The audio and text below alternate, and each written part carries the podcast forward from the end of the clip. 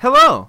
It's us. It's you. We're here. Together. Why are we here? For another exciting week on You Can't Disappoint a Podcast, Argentina's number five television show podcast. And I don't think we, we've kept that. I think we've been drastically falling since, but we're going to wear that badge proudly for the rest of our lives. Welcome to the show. You can officially support You Can't Disappoint a Podcast now on Patreon at patreon.com slash can't disappoint podcast. It's the place to go to help us move this show forward, and there's all kinds of exclusive content, fun interaction, events with Steven and myself, and all types of ways to influence our show on a weekly basis. So please consider supporting us on Patreon. If you want to get in on the action, make sure you email us your trivia, your MVP, and your funniest moments from that week's episode over to our email at can'tdisappointpodcast at gmail.com, and we will read it right here on the show.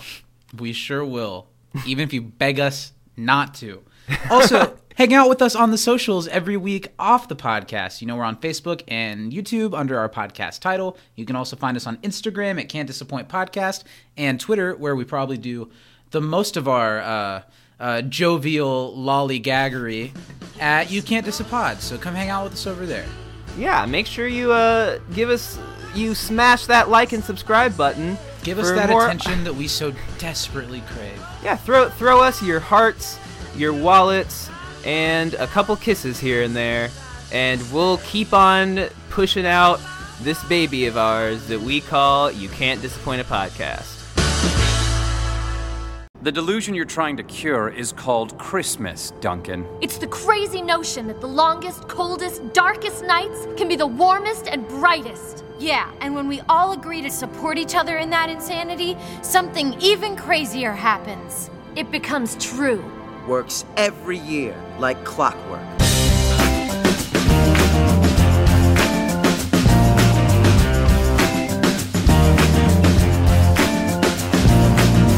Ho, ho, ho! Merry Christmas, listeners of You Can't Disappoint the Podcast. I like that you went from like Santa Claus to the Count from Sesame Street.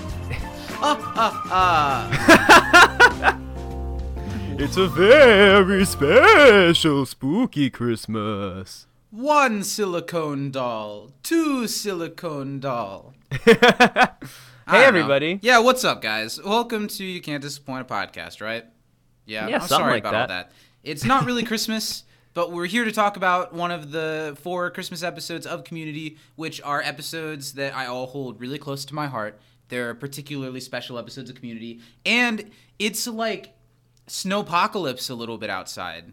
Over the last week, I don't know how many inches you got, but we got like probably close to a foot of snow.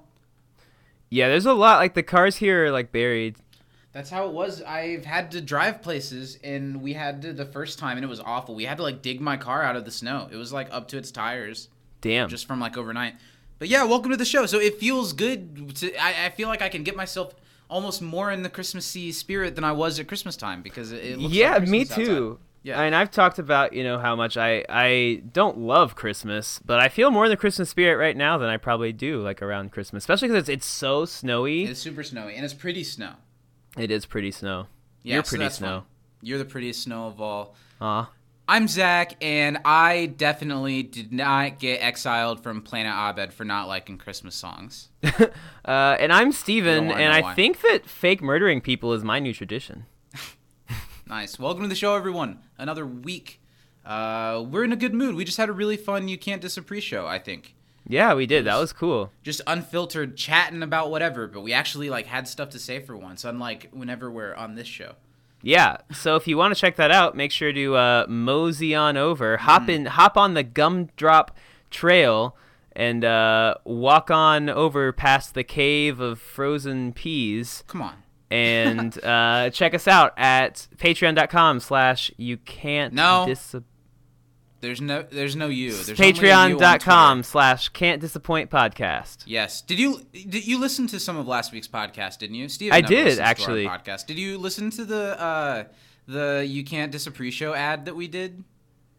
I don't know if I heard that because I was we in were in, another like- room when someone else was listening to it, and I was like, oh. Nice. Where we were, we're like in a alternate dimension and we're running out of time. It was. Oh my god, I need to listen to that specifically Yeah. then because that was really fun to record. Yeah. Well, That was like on the fly, by the way, and I think Yeah. that we should get more credit for that. Yeah, I'll definitely rerun it for a while. Sure. Yeah. It's a great week to be You Can't Disappoint a podcast. I'm happy to be here talking about one of my favorite TV shows with one of my C level tier people, right? Fair enough. Yeah. I'm happy to be talking about one of my favorite uh, episodes of the show with Yeah. one of the people I know.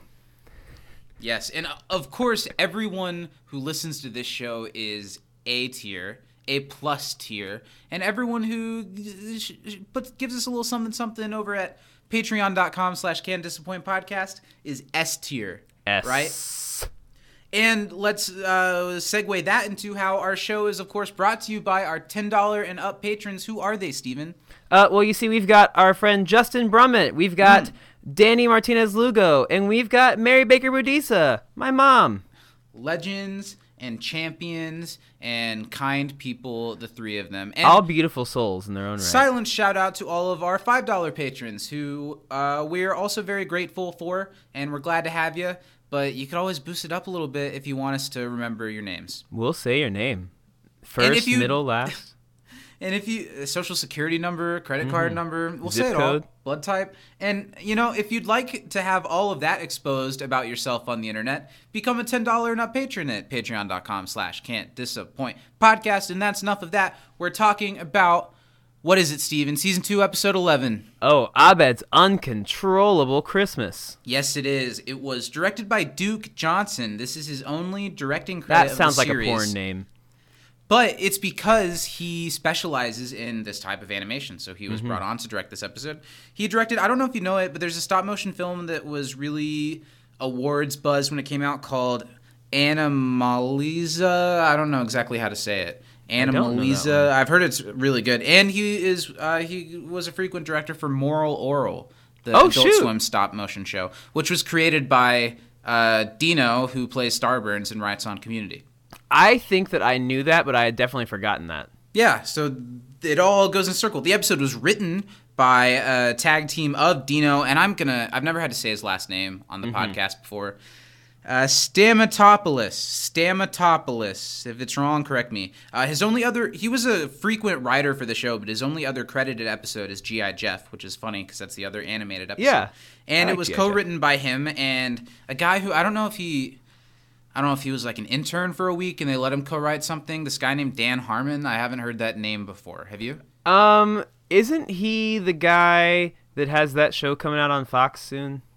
I don't think so. Oh, And with original- squares, right? He likes like reading squares. What? Reading squares, isn't that the, the Dan Harmon reading square? Isn't that what Dom and Andre always talk about? Steven, are you having? Are, are you smelling toast right now? Is there? A little. Okay. uh, it, it originally aired on December 9th, 2010. Abed's Uncontrollable Christmas. We're gonna get all into it, but first, how are you, Steven? I'm are you good. today? Yeah.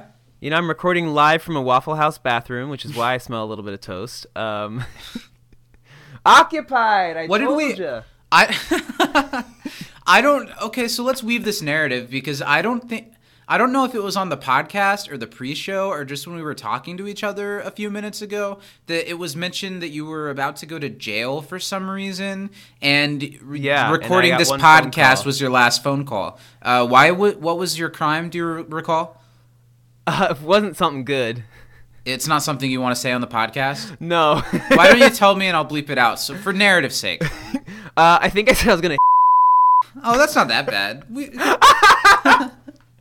who like I do that all the time. daily. Um, What is this? The 50s, 60s, Um, 70s, 80s, and 90s and 2000s okay, in Italian so homes? you're on your way to jail. I imagine you've been arrested. You know, we the, Mm-hmm. the plan, as far as we know, was to record the podcast over your last phone call. How did you end up in this Waffle House bathroom? Uh, well, you see, I, I gave the cops the slip. Uh, and by that I mean I gave them a slip of paper that says, if you take me to Waffle House, I'll make it worth your while. Uh, they keep knocking on the door, and I told my. It's you know- occupied. Yeah, I heard. yeah, they uh, they're threatening to shoot. Uh, but I told them if they give me about two and a half hours, I will take care of everything I need to, and they'll be feeling better afterwards too. Okay, so what's the game plan for the podcast next week? Am I going to have a co-host? Do I need to get someone to replace? Yeah, just uh, get locked up and uh, sneak a phone in your butt, and we'll record the old-fashioned way. Well, I mean, we've always recorded the podcast with two tin cans connected by a string, so it probably won't affect our process that much, will it? no, I'm pretty sure they have all that technology in jail now, Great. and heroin. So Great. So it's really glad to hear that you're doing well today. I'm glad to have you on the show. It's it's truly inspiring how willing to go the extra mile for this program you are. Yeah, you know, I, I made a commitment to be here, and come hell or high water, I will be here. Yes. Uh, speaking of of of high water, um, I'm drowning in excitement because Zach has has something exciting going on today. How are you feeling, buddy? I'm feeling great, and whenever you see my name, I'm drowning in something. Uh, whenever you say my name, whenever you look at my name on a page, and also whenever you say it, I'm just soaked. Uh, yeah, I'm doing well today. I, I don't know. I don't know. You make it sound like I found out I'm pregnant or something, but I'm in a musical that opens tonight. Ha cha cha, Broadway baby. Um, and by the time this podcast comes out, it'll have already been completely over. Looks like there's two actors in this family now. Um, yeah, except you're not an actor, and I'm quoting Arrested Development like you. Lindsay's like, yeah, but you've never actually gotten a job, and a- you've never actually acted. well, Maybe that's what we could do for what we were talking about. uh, yeah, that'd be great. That'd be really fun. But that we would almost have to do like this. Yeah, we would. So maybe not yet. Um, what were we, yeah? I'm in a musical, the 25th annual Putnam County Spelling Bee. It's a really, really funny show where adults play kids in a spelling bee, and it's got kind of some raunchy humor, like the kind of standout song in the production. This isn't my character, but it's one of the best songs in the show. The person, the kid who won the spelling bee last year is like this Boy Scout type, and he mm-hmm. gets distracted by how cute my character's sister is in the audience. So he's like flustered and like has a boner and is like hiding That's it. hilarious. And he goes up to spell and he's distracted by the boner and he's like the the champion from last year, so everyone thinks he's gonna win. And he's distracted by the boner and he gets his word wrong. And so he's That's out. hilarious. Yeah, and he's the first kid out, and they make the first kid who gets eliminated sell candy like during the Oh rest of the God. show. So the beginning of the second act is him being like really frustrated and annoyed and throwing candy at the audience and stuff, and he sings this show-stopping number called "My Unfortunate Erection." That's hilarious. Yeah, it's like one of the funniest shows of all time. The only thing I know about the show is is your character's name and what he he wears a cape. My character is like a homeschooled kid that like I don't know if he's exactly autistic, but he's he's different from the other children. And he wears a cape and he makes all of his own clothes and he wears a helmet sometimes. And uh, he is only there because he came in third for his like county but the first two people had to go to a bat mitzvah. So he got to do it and he doesn't know how to spell any of the words but when he gets up to the mic and it's time for him to spell and the pressure's on he like looks in one direction and goes into this trance and like yelled like has this like like possessed like yell and gets it right every time. And then he's like i don't know what just happened. It's it's seriously so much fun That sounds hilarious. it's super fun, and I I go on about it because by the time this comes out, we'll have already done it. But I go on about it because look up that show. I'm sure you can find a production of it online. Uh, there's audience members that come on stage and have to spell as part of the spelling bee, and that's really funny. You should look it up and watch a production of it because it's so fun. yeah, I know that you had said on uh, that it wasn't being like live streamed, but it's it's not gonna be recorded. Is that against the rules? Actually, I, I'm gonna attempt to have it recorded personally. Okay. Uh, and I, as of right now, it will just be like a static shot of the entire stage, so Mm-hmm. it won't be the best way to see it. But I'm gonna see if there's any wiggle room with that, and if they'd be willing to have one night I record it like that, or have someone record it like that, and the second one have someone maybe have a row of the audience to uh, take like Move through. closer up shots, Yeah. and I can cut from the static shot to like closer up shots. That would be amazing. So w- regardless if I do that and I'm the one who's putting it together, I'll uh, yeah I'll, I'll do it. Maybe I'll even post a little clip of of Baby Boy for the Patreon. That would be amazing. Okay, now that guys, if, if you weren't excited about the Patreon before, that should be enough to get you guys in here to see Tiny Boy, Baby Boy, we love him, Zach, singing his little heart out and spelling words to the best he can. Yeah, and I'm sure the full musical won't be allowed to be out for anyone to see it, but maybe Mm-hmm. we could arrange some type of like live stream Patreon thing or like us reacting to it or something. That could be fun. Yeah. Anyway, before we move on to this great episode of Community, that was just a bunch of shameless self promotion, but I love talking to you, man. We Mm-hmm. Yeah. we haven't talked really since the last show, and this is one of those times where the distance was felt, and it's nice to Yeah, be back doing this again. So we're gonna dive into community, but first we're gonna dive into some money with an ad break.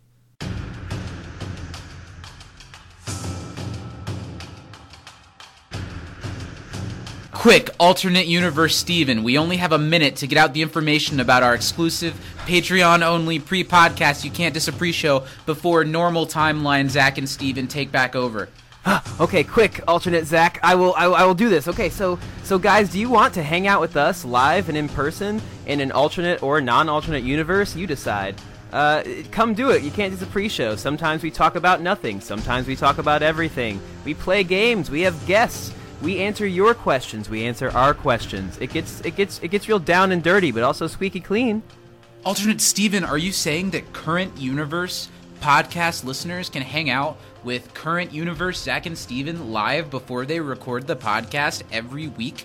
every week do they i mean if they want to have any burning questions to ask current universe zach and steven like before they record about an episode they can literally do it right there And you're saying that they play interactive games and have guests on frequently? almost every time they're doing something zany you know they play games with the audience with each other with themselves And you're saying that I can uh, view this live every week for free? well there's the catch you gotta slide him a little bit of dough and you know where you can do that I'm starting to dissipate into nothingness, alternate universe Steven. We must soon return to our universe. Oh. Tell me quickly, where can I see this quality program? you can go right over to patreon.com slash can't disappoint podcast and join the crew And you can become a patron of any tier and access this? Oh yeah, you can. There's so many great rewards. Don't miss out. You better do it. Avenge us. We're fading away. Money, money, money. Ooh, I held I'm- my breath that whole time. Scrooge McDuck uh, wiping coins off of me as I stand. I'm before covered in bruises.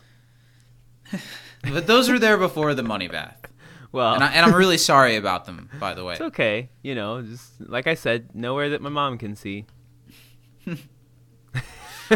Oh, uh, I meant to 10 seconds ago put a Steven's mom warning. Here, I'll put it now. I'll put it here. We are so sorry. There you go. All right, so let's talk about community. Abed's Uncontrollable Christmas, right? Yeah. Right? Let's start with some trivia. Act trivia. What's the flavor of the week? Uh, this week's flavor is rum. non-alcoholic but if you let it go and we we've done the science if you let it go about six and a half weeks past expiration date you'll feel something Oh, you'll get i for sure. can also uh, please please no later than that than that because i've never been the same I literally cannot sit down. I'm physically incapable after eating seven week old rum flavored Activia. Uh, Actrivia. but Act, I- not Activia is not a sponsor. Actrivia is Actrivia? the is the Yeah, ruler. I'm Foods I'm hovering over my chair like a hemorrhoidal uh, fat bastard at the moment. You know, ever since uh, having that extra expired rum flavored Actrivia, I have been able to see into four separate realms, which is which is cool. But I wish I could control it. Sometimes it's really terrifying, and I'm trying to, you know, like take a bath. I have this weird thing where every day at like 7 p.m. Mountain Time, I turn into a pirate. And I and not in like the way like oh I talk like a pirate like no I become a pirate Zach, ship and all. Is it like a is it like a werewolf situation where it's like you can't? You, you It just- is. We're getting real weird today And- already, and, I love it. Well, and the problem is not like a Pirate of the Caribbean pirate. Like I'm not Jack Sparrow. No, I'm the guy that took Tom Cruise hostage in Somalia. Like that's who I turned into. oh, so up. you're a modern day pirate. Yeah, I'm the captain now. Yeah, Oh, my eyes get all big and I get sweaty. how long does it last? Uh, about two and a half hours. And do you wake up like in the middle of an ocean? We're not near an ocean. That's the that's the scary part, Zach. I sure do. And somehow in between all this, you've managed to have a really and uh, now you're imprisoned for it. All that and more, thanks to Actrivia Rum Let's Yogurt. let's dive right into it. I don't know if I've if I've beat a record or not, but I have maybe a record-breaking number of trivia questions this week. Let's hear it. Do you? Do you have a bunch? I have four. I have six. Whoa, go up then, Papa Smurf. I'll give you two because that's what we did last time. Yeah. Okay. As a modern Christian, what has Shirley learned to be sensitive to? other people's religions. No. Other people's what? line. What'd she Uh, say? it's other cultures' jealousies. oh my god, that's great. Yeah. And according to Abed, there's not much point in being animated unless you. Move around a bunch. There you go. There's one. Now Agreed. your turn. Um, what is the atmosphere on planet Abed made up of? Oh my god! I think we even talked about this when we did the Christmas podcast. We if I'm did. being honest, is it like food items? It's it's a he just names one, and it's a it's and it's a percentage amount of that. yeah, I'm item. not gonna fish anymore. I don't think I can pull it out. What is it, buddy? Seven percent cinnamon. Is that all that they say? Like Yeah. seven. Okay. Uh, when first entering Christmas space, what planets did they pass? Uh, Planet Holly and Planet Jolly. Good job. Thank you. Um, what painting was on the wall during Duncan's tenth Christmas? Of a farm? Close. It was an oil painting of a forest. I'm sorry. It's okay. I'm sorry. Mm-hmm. What does Duncan use to eject Shirley from Planet Abed? Uh, that would be a Christmas pterodactyl. What type of Christmas pterodactyl? Oh. It's a huh huh Christmas pterodactyl. It's not remote control. It is. It is uh, remote, control. Christmas Yeah. pterodactyl. Okay, I wasn't sure if it was push doubt button or remote control. Yeah, I believe. Okay. Um, what type of course is Annie taking next semester that she wants to, you know, get a jump start on the homework for? Uh, she's taking a relaxation course, and she wants to use all of her free time to do all the reading ahead of time. yeah, that's a funny little joke. Uh, to liken back to your uh, question about Duncan's memory, what Mm-hmm. book series is Duncan reading? Oh, Paddington! Paddington Bear is so cute. I Yeah. love Paddington. I've Did you watch heard- the live action? Uh, there's two of them, and I've heard that the movies are like absolute.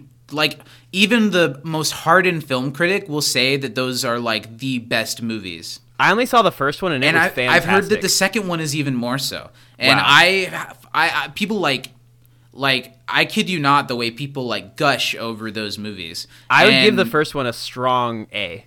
I've never seen them, and it's hard for me to see that, even though I liked Paddington as a kid, and the books were super cute and stuff. So maybe that's something we should visit. At a I would happily watch Paddington with you. I'll Sure. cry the whole time, but Sure. yeah. Um, okay, this one. Um, then I have a fun fact about this afterwards. But what does Abed's mother say to Wash in her letter to him? his. Oh man, it, I, it's it's like boo something boo. You're really close. Switch the first letter. then no what It's a dupa, dupa. which is okay, which is like Polish slang for your butt. I figured it was a butt, is what they were Mm-hmm. talking about. I got butt vibes. My last question for you: Who does Troy suggest taught Duncan therapy? Michael Jackson's dad. Yes. Yeah, that was really funny. So go on out and get yourself some rum flavored act trivia. Uh, you can find it in, uh, and this is news. This is earth shattering for the brand. You can now find them in three U.S. grocery stores. Yeah, we're not gonna tell you which ones. Keep That's looking, you. guys. Yeah. Embrace your inner pirate and search for that booty. And you don't search for this, that dupa. This is also, uh, you know, earth shattering, something new that you don't. Ha- we don't have a promo code with them, but if you find them, you're allowed to just open it up and eat it with your bare hands in the grocery store. They'll know. They know. Yeah, really make a mess with it. Have fun. Yeah. Let's move uh, like six steps away from that and go through some listener questions. What do we have this week? Let's see. I didn't get a notification, so I have to actually click things myself. Oh, did it, did you get all three? I did get all three. It just didn't notify me because the Gmail app is a bitch. Well, now my mojo is all out of whack. You threw off my groove. We got to start over. You threw off my groove. Um, I love the Emperor's New Groove, by the way. Yeah, it's a it's an S tier Disney film. It and holds should up extremely well. Mm-hmm. accepted as such, just like Lilo and Stitch. Yeah. Uh, My favorite part of Lilo and Stitch is when Lilo beats that bitch's ass. She had it coming. She really w- womps on her. Um, Yeah, yeah. yeah. Okay, uh, our first email is from Lil. Uh, they say, "Hello, boys. My only Hey. question is why does Claymation Jeff look like that? Thank you." Fair enough, I guess. Is it the forehead? Is that the problem? Or is it the lips for you? Well, Lil? they all Which kind of they all kind of have the lips like that. Mm-hmm. So I, the I think it's the forehead? forehead. And Joel McHale does have a large forehead, Mm-hmm. or maybe it's like the proportion of head to body. Yeah, I didn't think it was exceptionally bad. I think the worst looking one is regular Claymation Annie. Well, okay, so like this is a fun fact and on the commentary they kind of talked like they didn't really even know that it was rumor if it was true or not. Yeah. But apparently Joel McHale saw his character in the puppet form and thought why did, is my forehead that big? Is that what I look like? Is that what people see me like? So I guess in a handful of episodes or whatever, there's an episode where Jeff's hair looks different, and Uh-huh. people were like, "Why is Jeff's hair look like that?" And I think Joel had them do his hair differently to try to make his forehead look smaller. forehead? And then after this, they kind of wrote it into his character where he's he's like self conscious about it. That's really funny. Yeah. Joel McHale, you're a very handsome celebrity. Your forehead's fine. It, it could be touched up. Well, It could be touched up. I, I'm just kidding. you know, nothing He money looks great. fix. I love the man. Um, Friend next of the show, true friend, friend, of the show. yeah, actual friend, multiple time Yeah. guest, our I don't only think- repeat guest. I don't think he knows what it is, let alone that he's been on it twice. But I don't care. Friend of the show. Mm-hmm. Big friend. Um, our next one is from our dad. Oh, that was it. That was it. That was literally it. Great work. Uh, thanks, Lil. Um, our dad says, "Hey guys, this one's to both of us this time. okay. You're out of the dog. You're out of the doghouse, I guess." All right. This is one of the most iconic of episodes with the weirdest backstory. An exec made a passing comment about Hmm. Yeah. they should do an animated episode, so they just jumped on it. Wow. And it was finished the day before it aired. Wow. Yeah, you know what? They did say on the commentary that there was a new network exec, and some he and everyone was. That's like a nerve wracking thing for like shows Mm-hmm. that are on because a lot of times they'll scrap a bunch of shows, they'll and Yeah. do what they want to do. And I guess he came up to them and was like, "Your show reminds me of Family Guy. You should do an animated episode." What? And they were like, "Okay," and so they took that and ran with it, and we ended up with this. That's crazy. Yeah. Um, my MVP is Drew Hodges, the sole Emmy winner for Community for his win in an individual achievement in animation and costumes for a variety music program for a special in 2011. it's criminally uh, a shame that not criminally, I guess. I guess no laws Well- were broken, but it's well- it's in well not well. Steven's broken several laws today. How's that Yeah. bathroom situation? Did you get yourself some food? Um, that's why I'm in here, Zach. I really wanted to do this from the back of the cop car, but Yeah. that Waffle House just ran through me like a Jamaican in a bobsled race. Okay, so before you said I just need a two and a half hour phone call at the Waffle House, you and the cop sat down for food. Did you eat with them? Uh, yeah, we actually we we had a lovely meal, some really honest discussion. Well, that's Um, what I was gonna ask. Was it jovial? What was the conversation? You know, it's like race relations. And Well, so here's the thing. Um, it was an Asian a cop hot and a topic right Filipino cop. Oh, great. And yeah, and by Asian I of course mean North Korean. so we had a very interesting conversation. Uh, they're new partners. The North Korean cop has been on the job Oh for about God. three days, and the Filipino cop this is his very first day. So that's why they're allowing this to happen because they literally do not know better. Um, they're fresh out of the academy, but not like police academy. Um, like Wizard 101, they really played it a lot, and they finally graduated. Oh my god. So they're not great at their job, I'll tell you that much. Um, And, and there's like great dinner. I, I, I gotta go do this phone call, and now they're like, "We'll start shooting if you don't get out of there." Like occupado. Yeah. you thought you built up a polite. rapport. Do you feel like? Uh, do you feel betrayed by them? well, they haven't knocked in a few minutes. So That's true. We're going on 25 minutes, and you know we're taking we're for being kind of on the wire to do this episode. We're taking a real leisurely stroll through. Yeah, we aren't are. well, it's even better because like I think they're in the stalls next to me, Oh, uh, just taking turns. taking turns doing what? We'll find out later in the show. Join the Patreon, and we'll get the unfiltered, unedited, uncensored video of this Waffle House excursion. I'm gonna want. I shouldn't after this conversation, but I'm gonna want Waffle House Oh, certainly. soon. And Mm-hmm. I feel like Waffle House, even getting carry out, is not the place to be going in a global pandemic. I don't think Waffle okay, House is the place to be going anywhere. Stop. It's done. We have a thing to do. We're here Yeah. to do a show. Our dad wrote us a letter. Yeah. Um, in the final shot is trivia time. In the final shot of the TV screen's reflection, Which is Pierce- horrifying, by the way. Pierce is wearing what color socks? He wasn't supposed to be wearing socks to match the animation. You know, I'm gonna guess. I saw a picture of Mm-hmm. the cast in that pose, and I remember the color Pierce's socks were in that. If there was a director or someone on the set with them, it's possible it's not the same shot. So I'm gonna guess what I saw. Not confident in it. I saw red. I'm gonna guess Okay. red. Um, I have no idea, so I'll I'll roll with that. Uh, for what joke would Troy not tarnish the high five with Pierce? Uh, that was Pierce saying, uh, "Oh, is that Arabic for whatever? Uh, for not. Not gonna? Sell I don't know. No, no. Oh, It wasn't a very good joke. I don't know. I remember, but I don't. Yeah. Sorry. Is that it? Yeah. Uh, no, he's got two. One more. What did Abed say? Why did Abed say it was okay to walk through Carol Canyon? Uh, cause the Uh, songs licensing. were yeah, uh, they were royalty public free. domain. public domain. That's what it is. Um, Red. just red. Sorry, it's a tick now. Uh, the answers should be easy to spot. Now you are looking for them. uh, so I Oh, didn't Dad. include them. Have a great week. And I didn't shout out our father at the beginning of this episode, and it's important that we give them a shout out every week because, Mm-hmm. dude, sharing our episodes from day one, sight unseen, as they do for every community podcast, has literally given us what we are at. We're Well, still and I'm growing, but I'm happy with the audience we have, and it's because of him. Yeah, and I'm assuming that the reason Charley Koontz saw our our last episode tweet because he doesn't follow us and we didn't tag him in it had to be because he saw it retweeted from communities, right? Sure. Absolutely. Yeah, so that's cool. That was really cool. That was a cool interaction and unexpected because he's not in that episode. He he just decided to be like, oh, that's cool. I like that episode. I'll respond. Super cool. Yeah, really awesome. Awesome. Um, and this is from communities, and he says, "Matt, not their father, just like my real dad."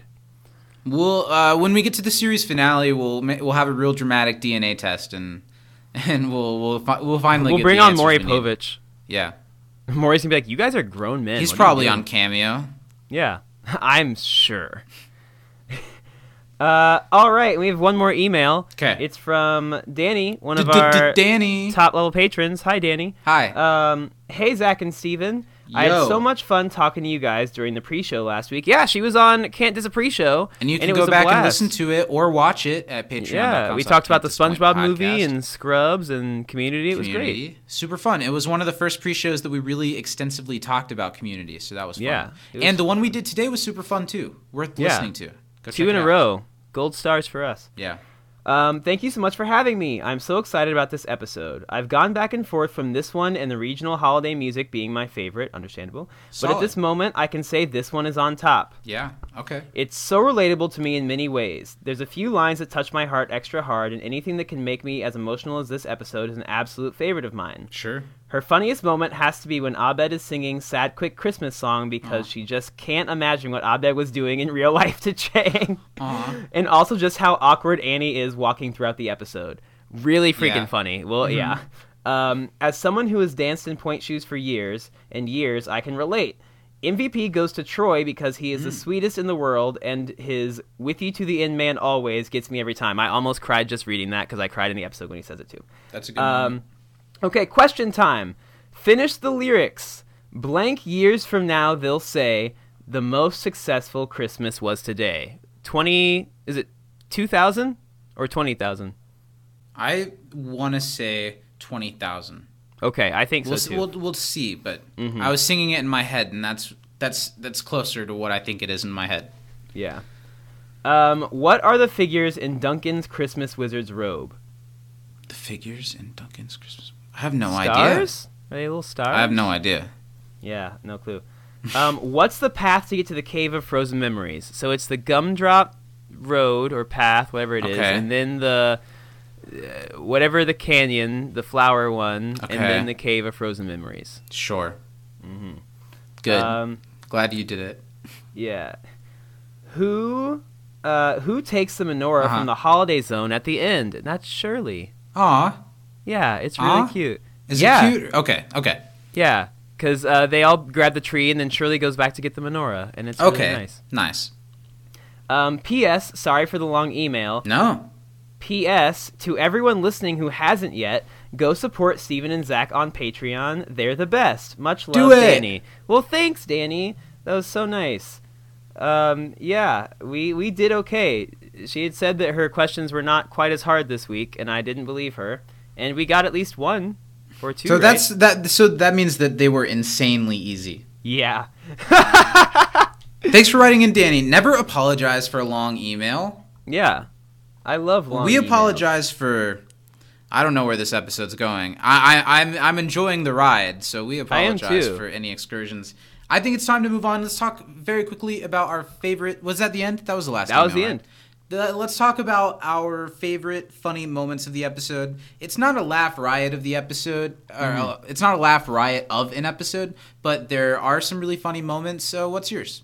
Uh, so I have a favorite moment and a funny moment. My Okay. favorite moment is when Troy said, "With you to the end, man, always."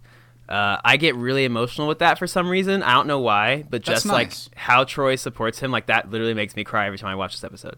Uh, but really, really good. And then my funniest moment was when Troy is when Duncan's like shaking Abed. And he's like, "Who taught you therapy, man? Michael Jackson's dead." That's such a funny line. That is a cracks me the hell up. For me, it's a small moment, kind of like it was with Jeff's moment last time. Mm-hmm. I really like when uh, they get to the therapy, or Abed comes into the therapy session, and Pierce says, "Surprise!" And they're like, "You said you weren't going to say that," and he goes, "Surprise." Pierce also has one of my favorite, one of the hardest laughs that I get in this one is when um, he's like, anyone that's not here for Abed is not does not need to stay here, and Pierce goes, cookies. Pierce honestly has a good episode yeah, he does. He because he gets one of the nicer moments of the episode too. A, a lot of the characters get a nice episode. yeah. And I've said several different times, several places that this isn't one of my favorite Christmas episodes. Honestly, of the non-gas leak seasons, it's probably the last below the other uh, from seasons one and three. But I, it's not that I don't love this episode and that I don't see what it's doing and how well it connects what's happening versus what's really happening yeah.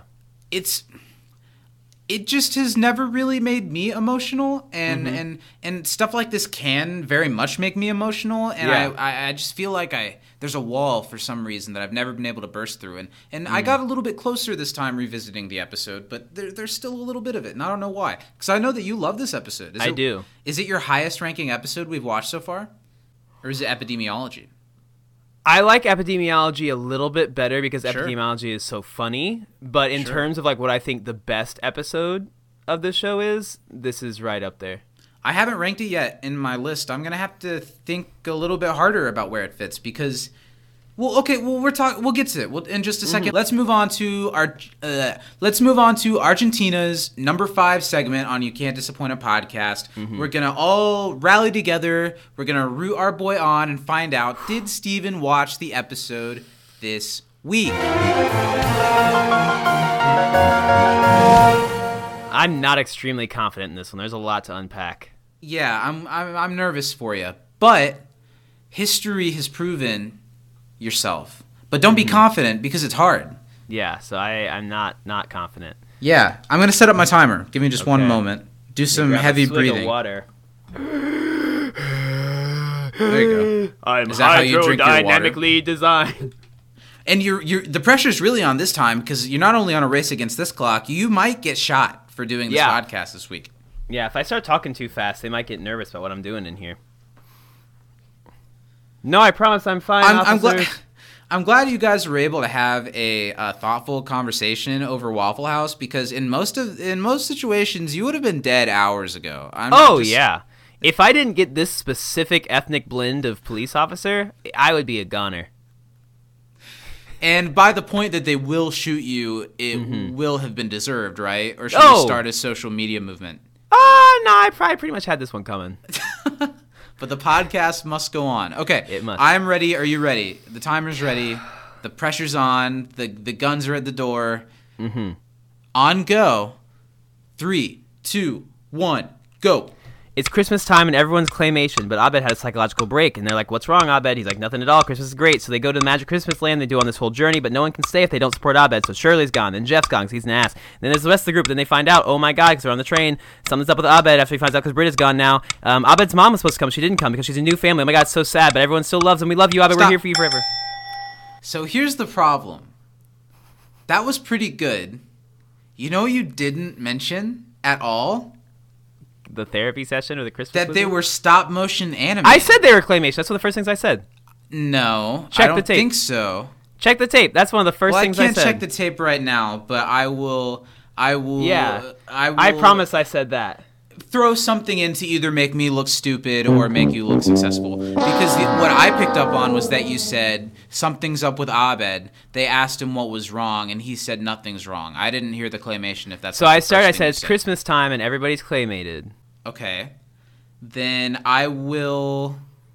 Okay, if you got that, Mm-hmm. I will give you a B plus. I'll give Thank you an you. A minus Okay, because I was impressed with how much you fit in there. I was too. I didn't think I'd get all that in there, but I I just landed the plane with Abed's mom. and I'm kind of on your side with this clearly. If by chance I am right in my accusation, I will Mm-hmm. It drops way down, retroactively change that. But so good job for not being sure of yourself. Thank you. I think if I if I did leave that out, it's a hard C minus. And I kind of let's get into the episode now. I kind of said my spiel a little bit about what Mm-hmm. I what I feel about the episode. and We'll talk more as we go through it. But I want to hear more from you, other than that Troy moment, or if you want to talk about that, whatever. What Yeah. what is it about this episode that resonates with you so much that, that that's special to you? I think not just the fact that it's very real for Abed to be in denial about family changes, you know, things going on and clinging on to like happy memories of stuff. That's very definitely something I can identify with. Like, oh, well, this is great. It's going to be great. I can't wait for this to happen.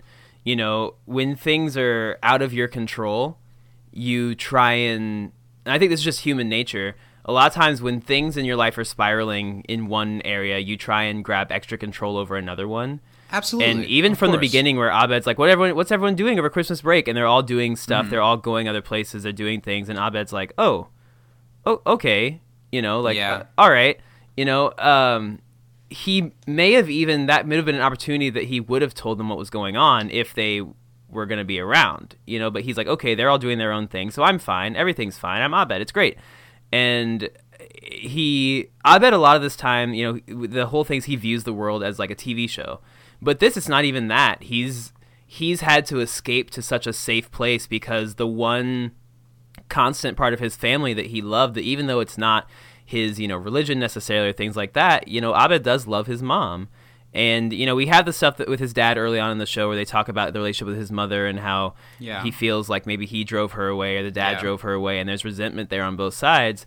This was the time of year that he got to see his mom, that his mom showed love for him, and so I think him coming to terms with that at the end and kind of realizing that you know the family that he has is is enough and that they do love him and that he can still you know be okay it's really like it's really touching and i think the way especially that troy throughout this whole episode i mean troy knows that they're not animated troy knows that abed is going through something but And instead of making abed I feel think- crazy I think Abed knows too. yeah he absolutely does that's why he even says like to duncan he's like you know i'll throw you a bone because you are trying to help right now Yeah, you know, because- we'll play i'll play yeah, along because Abed's well, I don't know. There, he's definitely having a uh, a struggle of keeping grasp on some realities, whether it's like literally that he sees things as a cartoon or or Mm-hmm. figuratively with the way he's struggling with his family and the way that nothing's really happening with his like uh, his uh, created family with the study Yeah. group. I think he knows, but I don't know. It, it it's fun to dissect. Keep finish your thought. He does, and I and I love the way that you know Troy. At no point does he say to Abed like, "Hey, get it together," like anything like that. Yeah. He's like, "I'm with you, you know, through this. Like, I will be here every step of the way until you're okay." Yeah. And I think that Annie, the Annie's the same way for the most part. Annie is, is right there with him too, because she has had just as many, you know, rough holidays and has felt alienated the Sure. same way a lot of the time. And she kind of gets it too, like the whole. I mean, it, just in the last episode, Annie created a whole fake persona to escape her reality. So I mean, mm-hmm. she definitely can identify with that too. And even, you know, I think that. Jeff is is Jeff in this episode, which he would be because Jeff's like I'm very clearly not claymated, but I don't think Yeah. Jeff is ever mean in this episode. He just and wants even to go at the end of it, he gets to the point where he is playing along, kind Yeah. of. Yeah. Yeah. You know, I think the only person that really acts like an ass is Shirley when she's first claymated, but that's because she didn't want to be a baby, which I it's fine. But I like Pierce's episode too. I don't know. I think everything in this episode, with the exception of a majority of the opening theme song, works for me. You don't like it? I don't love it. I don't know. Okay, know. well, then let's dive into the episode. Let's start Yeah, going let's through jump it. in. We're whopping near 45 minutes into today's podcast, Yeah, and I think are. it's great. I think uh, we we've tapped into something. yeah. We, I, I'm excited to follow your crime storyline as it goes along. We're gonna have some type of uh, what is it? A white Bronco? Is that what it was? Yeah, it was a white Ford Bronco. We're gonna Slow have a white chase. Bronco speed, slow speed chase Mm-hmm. uh, near the. I don't know. Are there a lot of Waffle Houses in Chicago, or are you outside of Chicago? Um, I'm in Chicago. Uh, still, Uh, there's one. Uh, it's on the south side. Okay, so the episode starts off, and it's great that you know it's really hard to do. And uh, I guess to already sidestep, I remember when this episode first aired, I wasn't watching Community, but I was watching something else that was on along with it, and I saw that Community was doing a animated episode, and I thought it was such a cool idea. Yeah. I don't think I tuned in for it, but I remember thinking, man, I wish I was into that show. That sounds cool. And then when I finally got to watching the episode, I think I was like, yeah, that was cool. I wish I had been into that show at the time. Yeah. And it's hard to do an episode like this and have any grip on normality at mm-hmm. all because it's so violently different than anything we've ever seen. But that being said, I think they do about as good of a job as they could with the opening scene. Yeah, they set the tone pretty well. Yeah, that starts with the dean giving a speech on a boombox and and something that is is so Greendale that I could picture it in live action. That it, it feels a little bit like some of the scene is really how it's supposed to happen. You know, Yeah. Uh, the the uh, designated holiday zones where you're allowed to celebrate, and the one that has a Christmas tree and a menorah, and there's two people standing inside of it. It's, it's a really and they look funny so visual sad. that would have been a super funny visual if it had been in the live action cafeteria, but that it's animated just brings a whole nother level to I hate Yeah. that. I hate when people say a whole nother and I just did. Uh, but it brings a whole other a uh, whole new level. it brings it up. It's really funny. And Abed's walking to the cafeteria table where the study group has assembled. Uh, we don't get a lot of it, but I like getting to see animated Pierce in a wheelchair with the tube in his With mouth. the tube, yeah. Very funny. And Abed is, uh, I don't know, he is really excited about Christmas this year. He says Happy Christmas and or whatever, and Shirley immediately shows that it's a different Shirley than last Christmas, isn't Mm-hmm. it? What do you think of Shirley in this episode? I one of my favorite things in Shirley's character that they kind of backtrack on in the third Christmas episode, but I like when Shirley actually grows as a character. I don't know if I agree with you. You don't think so in the third one? She I mean, she sings the song about Jesus and how she can't like not sing about God to the kids because she's like framed to feel like they're being kept the truth, you know. Mm-hmm. But I guess she don't- isn't inherently mean in that. she does without she doesn't uh, she doesn't have a holier than thou with like her friends and I it- she That's just a falls into a trap. I don't know if it it doesn't do anything nice with it like they do here, Mm-hmm. but I don't know if I agree that it digresses. Yeah, I guess I was just thinking about that song, but yeah, it doesn't really do anything bad. You're right, Zach. You're right, Zach. You win. I know. Points to I- you. I know. Gold star on your Thank ass. you. There you go. Thank you. Smack. Thank you. Ooh, woo. Thank you. Give you a little pat on the I think bottom. I heard the cops clapping for me a little bit too. yeah, that's what that was. Can they hear me? Uh, a little bit. God, f- you pigs. Ooh, they uh they said we get it. they say we're just doing this till our pole dancing career takes off. Uh, they're trying to get big on TikTok. Um, they're uh, at sexy Asian cops. Um, they're not cute, everyone. by the way. Uh, happy holidays to you all.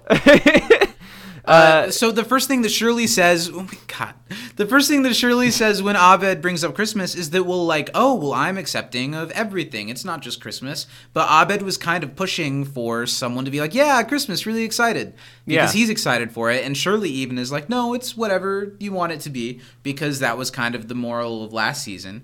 And uh, Abed doesn't really like that. He's a little bit disappointed by that. Uh, he asks what we're doing this year, and everyone has other plans. Annie has the funny line that we talked about, a relaxation course, that she's going to read a bunch to get ready for it. Super Annie. Let's look at Jeff for a second. What is it? What's the problem? It's I the think eyebrows? it is. Is it the eyes or the? It's the eyebrows. It's the forehead.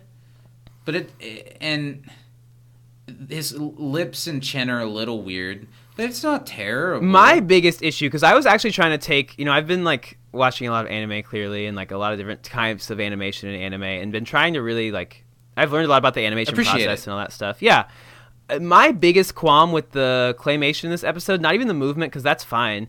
I hate the under eyelids. I hate that. Not a fan. Like in Annie, where it's like just like the underlid. Interesting. Not a fan of that. Creeps me out. Interesting. You know, I think the animation's fine. Yeah, Jeff doesn't they look do a good exactly job like it for a Jeff, but none of them non-animated look exactly like their counterpart, except for a couple. Mm-hmm. I think Pierce looks pretty close. Pierce looks good. Troy looks fine. Yeah, Troy looks fine.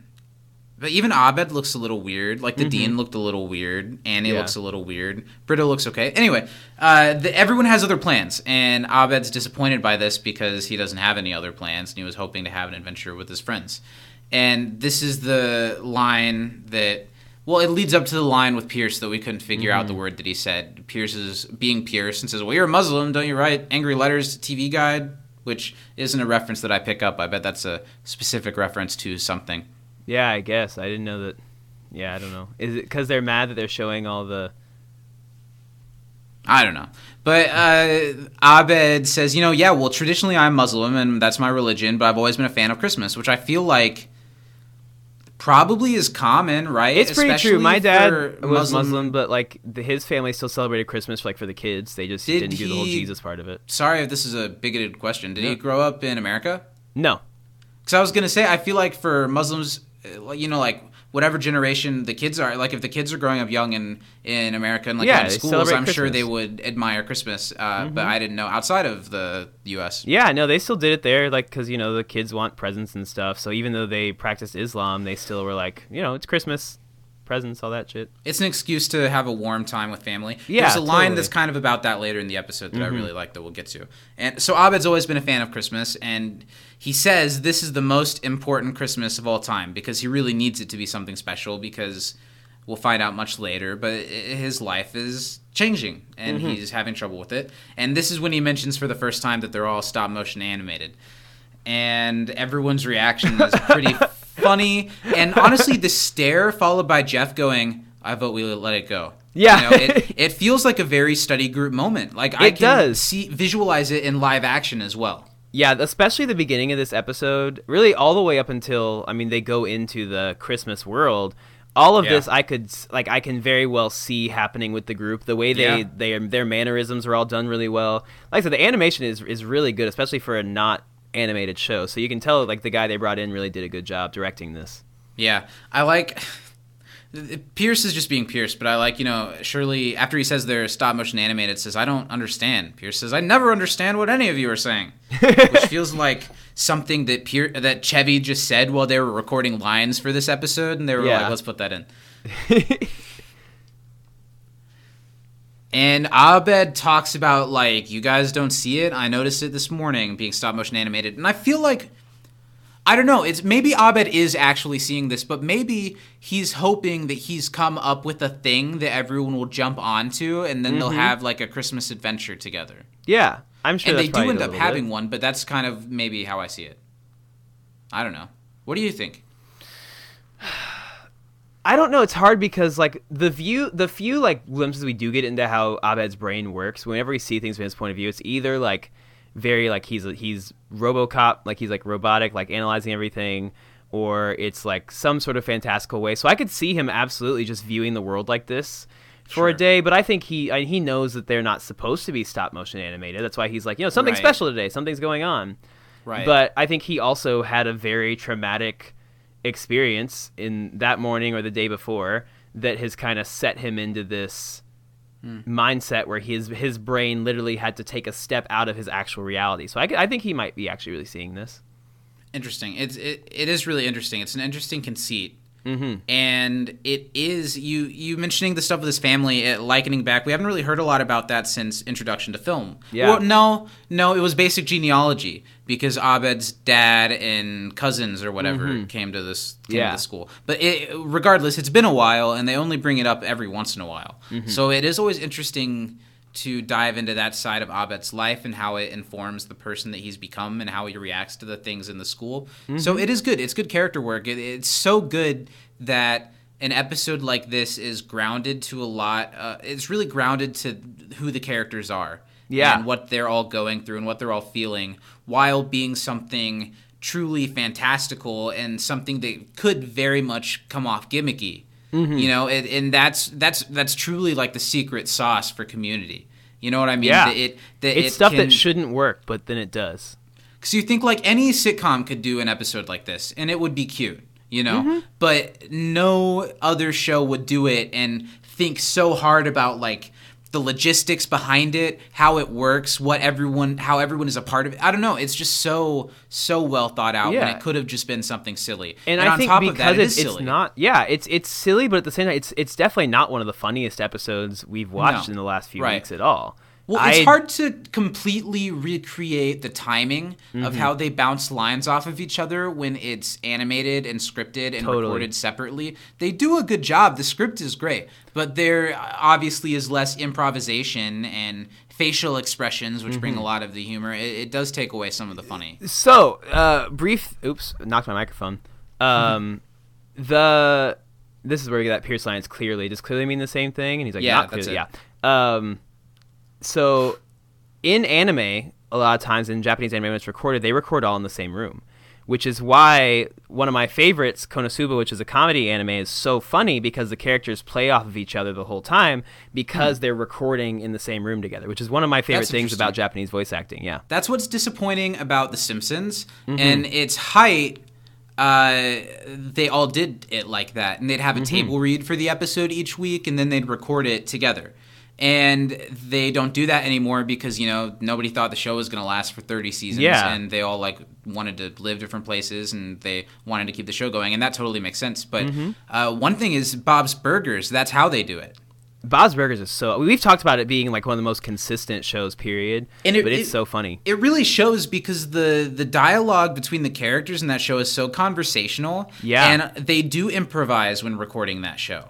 And Which I for an think- animated show is so tough to do. and I think it works so well, and it brings so much character, and it makes the show stand out. And I really love that they do it like that. There's Yeah. a new show created by the same person on Fox called The Great North. Is that And good? I've seen some like about a family that lives in Alaska. There's only been two episodes so far, but I kind of like it. I would It's always it. hard to tell when a show first starts, but it's promising. It's got a good voice cast. Um, Nick like that. Offerman's in it. I love Nick Um, Offerman. Paul He was Rust is in in- it. Oh, um, our boy. I'm blanking off the top of my head who other. Uh, Alanis Morissette is a voice in it. Well, I'm in love with her, so I'll happily watch that. um, Nikki Glazer, I think. Okay, who- she's funny. Was she the original voice of Missy on Big Mouth? Is that who it was, or was it someone else? No, no, it, Jenny Slate. Jenny Slate. That's okay. who I like. is. She's That's a great voice actress. Yeah. So anyway, that's an interesting show. Um, fun Nick Offerman fact to spin off real quick before we continue with this. That's okay. Um, I'm, he we've kept it real tight so far. Yeah, So he was in a fantastic stop motion animation film called My Life as a Zucchini that I may have mentioned on the show before. I've heard of that film, but I Uh, didn't know. he was really really good in it. It's it's Interesting. It's like it's not a hard watch, but it's definitely like kind of a rough subject. It's like about these kids that are in this orphanage, and he's like a guy that comes and like visits the orphanage a lot. But Mm-hmm. it's it's really good. I think you'd like it quite a bit. okay. Mm-hmm. Intrigued. Yeah. So Abed's upset that everybody can't see what he's seeing, and it worries him a little. And everyone else is, and I like the expression on some of their faces, like Annie and Britta here. They're they're all a little bit worried about, not maybe not all of them, but but they're all concerned for their friend. And Britta wants to help him because you know Britta's gonna Britta, and Yeah. Abed isn't really looking to be solved psychologically. He brings up the line that's really funny about, well, you guys could move around more. There's no point being animated if we're all just going to sit around, which is funny. Yeah. And he mentions a song. He's like, let's do a song. And everyone looks at Jeff, which, if you think about how this would be happening in live action, everyone looks at Jeff when Abed says we could sing a song, and Jeff goes, you start. So he does. I think that's a really funny moment. Yeah, I do too. I just tell I don't me- I don't tell me- dislike this. I okay, just so tell me your problem with it. Abed sings a Christmas version of the song, and this is some of my favorite animation here. The way we get to Yeah. see the snowy Greendale campus, something that they couldn't do on the show in live action because they film in California. Mm-hmm. Yeah. they they've had a little bit of fake snow, but th- they're able to take advantage of that with a stop motion, and it's cool to see it snowy. yeah, Say I love the what's your- animation your- here. I love the design and the layout of all. I think I just maybe I like don't. Dancing. yeah, it's good. Maybe I just don't like the that part's funny. I like just the shot of Britta and Jeff there. I think I just like the original theme song so much that I didn't think they needed to do this, but I think it's a funny ending when he's jumping on all the cars and like setting off the alarms. But because I like this is the real damage life, that he does to each car as he hops on them, and it kind of reminds you that maybe it's made out of clay. So he's Yeah. like indenting them. Well, and it's such good like realism because like a full size man jumping on a car would absolutely set off the alarms and dent them. So then the fact that campus security comes up and tases him at the end, so funny. Oh, we missed what year it would be. So is your sorry, is your problem just that they didn't make an original song and they recreated the theme song? I don't know. Would I think I just like the just- lyrics better of the original song. You would have just, but would you have rather them done like an original Christmas song here if he was going to sing a song instead Probably. of recreating the theme song? Probably. I get don't why know. it's I get why they had the itch to do something like this. Yeah, this. I don't dislike it. I guess I just don't. it's just got a tough uh it, it, they're following a tough act. Yeah. Okay. Totally. Yeah, the tasing is funny and the security guard that says we got him, okay, he's down is the voice of Dan Harmon. Oh, really? And I like how that's when we get the old school animation style, like showing of the title card, Mm-hmm. while Abed's like writhing after being tased on the ground. And now we cut to Duncan's office, and the recreation of this in animation is really great. yeah, I do a great job with the sets. Man, am I glad that there's so much Duncan in this episode. Yeah. Maybe because it's hard to get because John Oliver was working for the Daily Show at the time. I assume Mm-hmm. maybe it's hard to get him on set. So when he just needed audio, it- they Yeah, able he could do that. because he probably has the biggest role in any episode that he has here. Yeah, they do a great job with his clay figure. Okay, Jeff's forehead looks huge here. Uh, it's like It the size of big. Britta's head. Um, and his lips are like he's like making a duck face almost. yeah. So Duncan is asking Abed questions. How many fingers are they made out of clay? Abed still sees everything as claymation, and he has the funny line about how they're not clay; they're silicone dolls with foam bodies with ball and socket armatures, which is funny. and it, it, it the, the story underneath all this on, in the real world is that Duncan obviously sees like. If this guy is actually seeing things in claymation, I can write something about this. I can make money off of this. Yeah, I can really publish these findings and be thought of as like a great psychologist.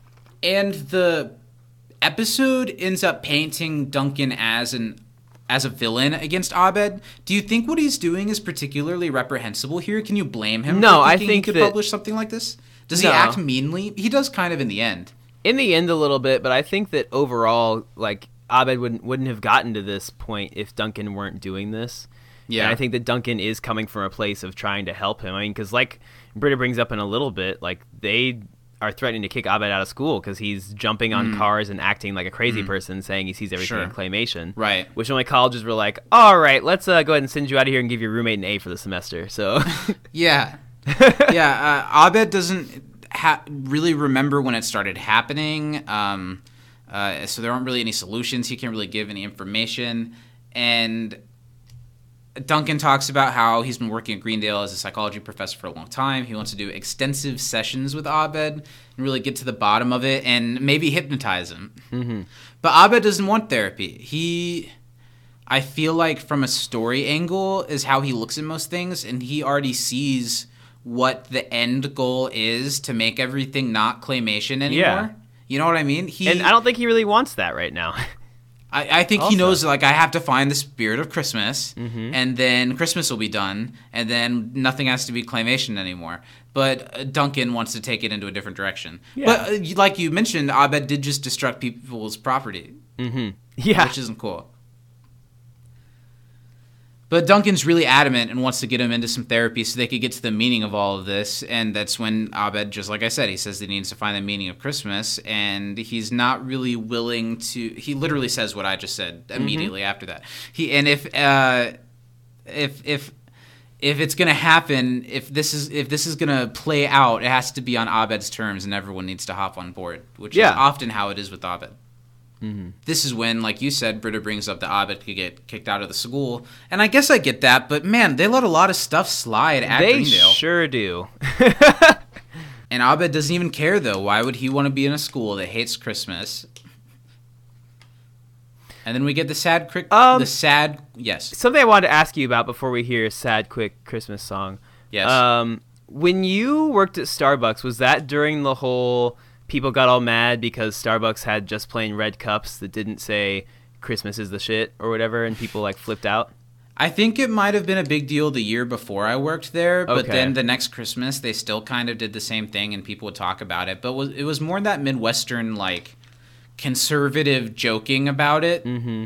I don't know. Because I remember you telling me that like people would like when you give them, you'd be like Happy Holidays, you'd be like Merry Christmas, and you'd be Oh, like, people would "Merry definitely do that. People would sometimes say "Merry Christmas" to us as if we're not allowed to say "Merry Christmas," and they know what's up, so they want to make sure we know.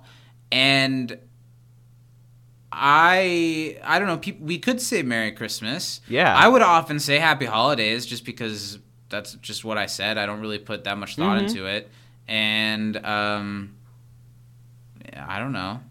I don't know. People are weird. Yeah, I It's work so in an weird. industry where we try to be very like Inclusive. inclusive. to everybody. So like we like obviously decorate for Christmas pretty hardcore at my studio, but we also like call it like our holiday party, and we do have like a menorah up just in That's case cool. somebody. Yeah, but like if somebody says Merry Christmas to me, I'm like Merry Christmas, you know, like Sure. Because Well, you're not. And that's the thing because I'm sure most people that aren't uh, people who celebrate Christmas, if you said Merry Christmas to them, they would say either it back or they would say thank you. Mhm. Or I wouldn't be like, too. they wouldn't be like, I would actually, never yeah. have a Merry Christmas because I don't. Maybe they would if there was it. like a if it felt like an opportunity to say something like that. But I think Mm-hmm. often they would just say thank you or you too. yeah. Yeah. Anyway, sad quick Christmas song is a cute little moment, and it's the episode for being a claymation episode, and there are so many classic claymation Christmas specials. It doesn't exactly mimic anything or Mm-hmm. No. follow a certain tone. This is one of the only moments that kind of does that Yeah. feels like true to one of these. Uh, the song is quick and whatever. Uh, Ludwig, of course, did all of these songs, and they work really well. Especially, I was thinking about how they work really well as being improvised songs. Yeah. Like if you think about how maybe not a couple of them like the theme song one, but this one here or a lot of the like Oompa Loompa esque songs as people get kicked out of the group, Mm-hmm. they feel like Abed and then later other characters are like coming up with a little tune and then they've put a score underneath that, like Yeah, following it. You know what I mean? Like this one here where he's just kind of muttering it to himself as he's building a snowman that what turns out not to be a snowman at all. what do you think about this bit with Chang? yeah. This is pretty funny. You like it? Yeah. I don't dislike it. It's definitely yet another thing of like how can we fit in Chang for the mm-hmm. episode for like 10 seconds, but it's a it is a funny bit.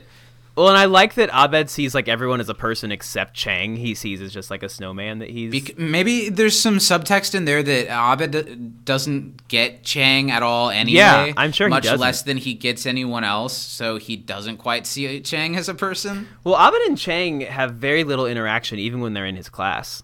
Yeah, you're right. Uh, but it ends really weird with so the the conceit is that Abed's been patting on Chang for quite a while, assuming that he's a snowman that he's building. which, thinking of all the motions involved in creating a snowman, is a little uh, traumatic to think about. And at the end of it, Chang's like, "How about ten more seconds on that third button?" It's funny, but it's pretty gross. Yeah, correct on both. if accounts. this if we're supposed to believe that what is happening is actually happening in the real world. Mhm. But I don't think. Well, I don't know. Have we gotten an update on Chang with his wife since they got back together in season one? no, So he's assumedly a married man at this point, you're supposed to think so. but maybe he's not. I don't know.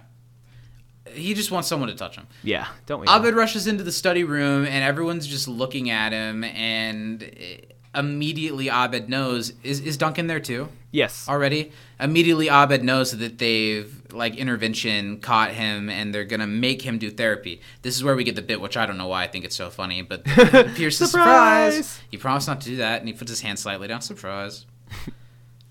and Duncan does good here, I think, where Yeah. he is saying, "No, Abed, I'm not just a professor. I'm also a Christmas wizard." And they are at this point willing, to an extent, to go along with what Abed's going through. And it's mm-hmm. still for selfish reasons because Duncan wants to publish this, Yeah. but it's the way it's going to have to happen. So they're willing to go with it instead of against it. Yeah. So they're willing to work together to find the meaning of Christmas. The study group, reluctantly or whatever. Jeff, as always, is kind of the guy who's like, this feels like, I don't know, he can just read that we might be doing some damage here. Yeah, You know? he's like, this is not the best.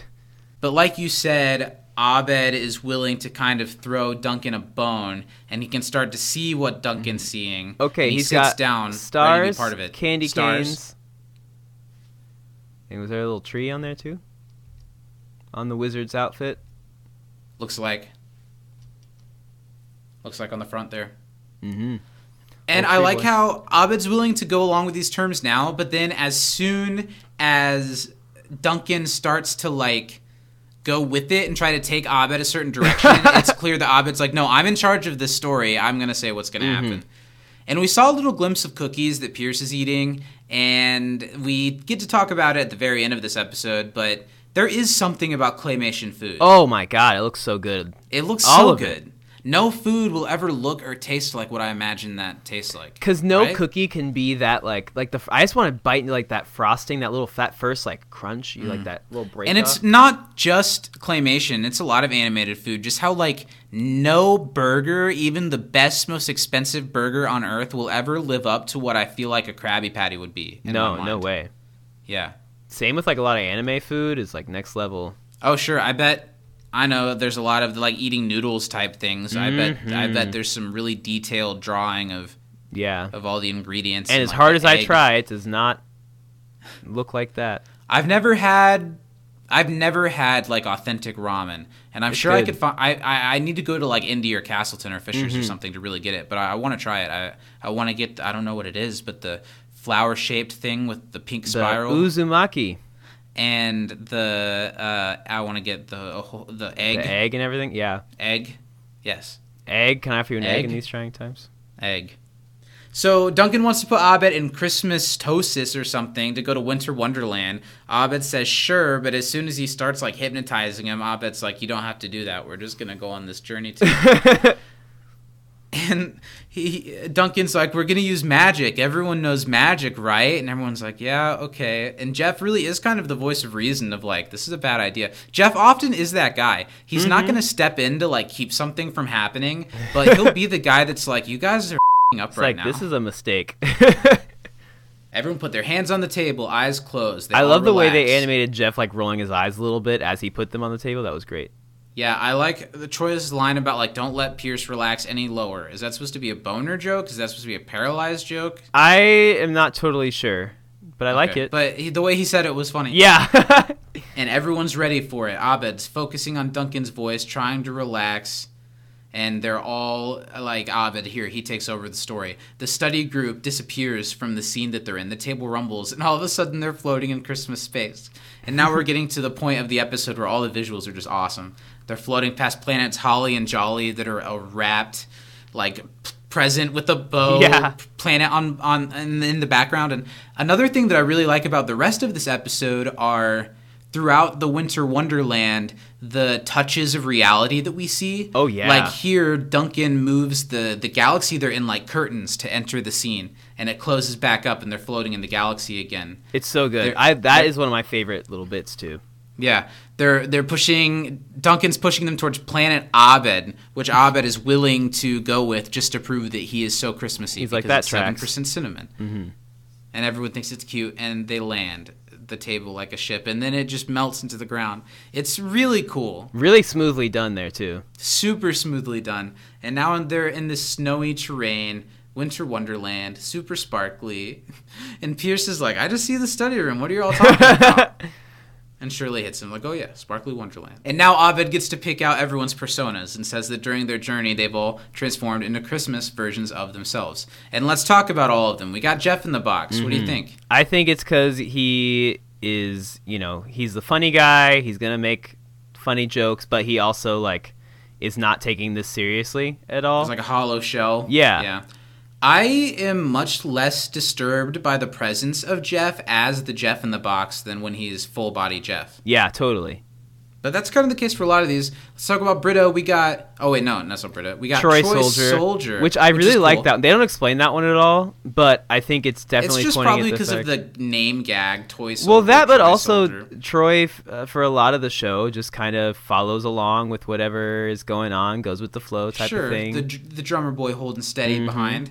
He wants a gun, but he just gets a drum, and I like the cool. Oh, cool. cool Britta is Britta Bot, and it's uh, that the subtext behind that one is a little obvious, and we Mm-hmm. get into that later. But it's a cool design. She looks. I know that they've made Christmas ornaments of all of these characters. Oh, that's I cool. Like this, and that would be a really cool set to have. yeah Teddy Pierce, I think, is because Pierce gets kind of a softer moment at the end of Mm-hmm. the episode, and it's like he may be kind of a grizzly, but he's soft and full of fluff. yeah If totally you if you're willing to get there, and bleep Bleep bloop bloop. for me too. Annie's ballerina, I just think that shows how much Abed likes Annie and how Yeah. he sees her as really cute and precious. Annie's super super happy about that. Mm-hmm. And then there's Baby Doll Shirley. I don't know what the subtext is with Baby Doll Shirley. Maybe it's because the only thing Abed knows about Shirley is that she has kids. right What the hell? Shirley says. And again, Duncan moves the snowy terrain like a curtain to come into the, the scene and talking about how they're making progress already with what Abed is making everyone. And Duncan's trying to get us into a place where we can like dive into Abed's memories. He's just like very, very loosely draping the Christmas stuff over therapy. yeah Uh, have you have you had experience with going to therapy? yeah I have too. Was yours like this at all? not at all It wasn't. unfortunately Mine was very role play heavy. oh but really we're not allowed to see In each a other sexual anymore. way? Yeah. Yeah. did he have you role play the therapist and he told you all his problems? and then afterwards, the guy showed up and said, "Hello, I'm the therapist." And it was a little confusing. I Sorry, my last patient it, asked to meet it- in a different place and never It was up. a major breakthrough, though. You know, That's it really good. helped. I broke I'm through glad. something. How's your situation going on? wait say what I haven't heard the the guns or the or the uh, racially inclusive police officers in a little while. They're well. They started filming some TikToks. They were like doing the Megan Thee Stallion dances, but Oh, now they're going at it pretty hot and heavy in the stall next door. Not a lot of sounds, but like a lot of physical motion. well, that probably buys us at least like three or four minutes before they start getting Yeah. back here, right? Exactly. Abed doesn't want to look into any past memories. He wants to go to the North Pole to find the meaning of Christmas. And Duncan doesn't really. He, he's just like, okay, he's really bad improv acting, is what he's doing. Yeah. He's like, yes, and, but to get there, we have to go through Yes, what he calls the Cave of Frozen Memories. But Abed's like, nope, I made out this place. There's a shortcut through a road, and Gumdrop uh, Road. And this is when he literally says, "But you threw me a bone, so we'll do what you want to see." Yeah. And Abed starts singing another song. I don't know if you remember off the top of your head, but Community has in the future a couple of clip show episodes Mm-hmm. that are made like how you know a lot of shows have like remember the time when Yeah. this happened and they show it but all the clips in the community clip show episodes are things that we've never seen Yeah. and there's one that's a clip of like them sitting around at the study table like while this is happening Oh, that's where awesome. It's like Abed, like, oh, we're in Gumdrop Canyon, everyone, and like, yeah. I don't know uh, ex- exactly the bit, but that's really funny. And I'm it's excited funny. to get to that one. It makes it funny to think of what's going on throughout this episode from that perspective. Like here, when Abed starts singing, what do you think about this song? It's fine. I don't think any of the songs in this, other than maybe the last one, are like super like great, great for me. But and I, I, think them. it's because they're they're trying to sound improvisational. yeah, it's Yeah, like which is Abed is making up these songs that everyone's like, okay, and they start moving down the Gumdrop Road. It's going to be a, uh, a hazardous Wizard of Oz type journey, and it's fun. I like watching Jeff hop around as the as the box. and Duncan's clearly in over his head, so Jeff kind of gives him the what for a little bit, and Duncan leaves as they start down the road. Annie's walk is so freaking funny. She's taking like really high, like ballerina prance steps with every step she takes. It's like the build of her character, you know. It's like Yeah. how her her toes are probably pointed the whole time. Mm-hmm. It's funny. I love it. Uh, it's going to be a hazardous journey. Their their faith in Christmas is going to be tested, and they've got to be careful. Uh, if uh, Duncan's still just there trying to speed it along and, and, and get to a place where they can talk about Abed's past, but it's not the Cave of Frozen Memories. It's the Cave of Frozen Peas. It's a common mistake. And you can tell Abed is enjoying that the study group is all together. This is what he wanted all along. Yeah. So, he's, playing along, but he's also kind as of long as he can. Duncan a little bit. Yeah, He's and he and it does end up being an emotional breakthrough for him, which is great.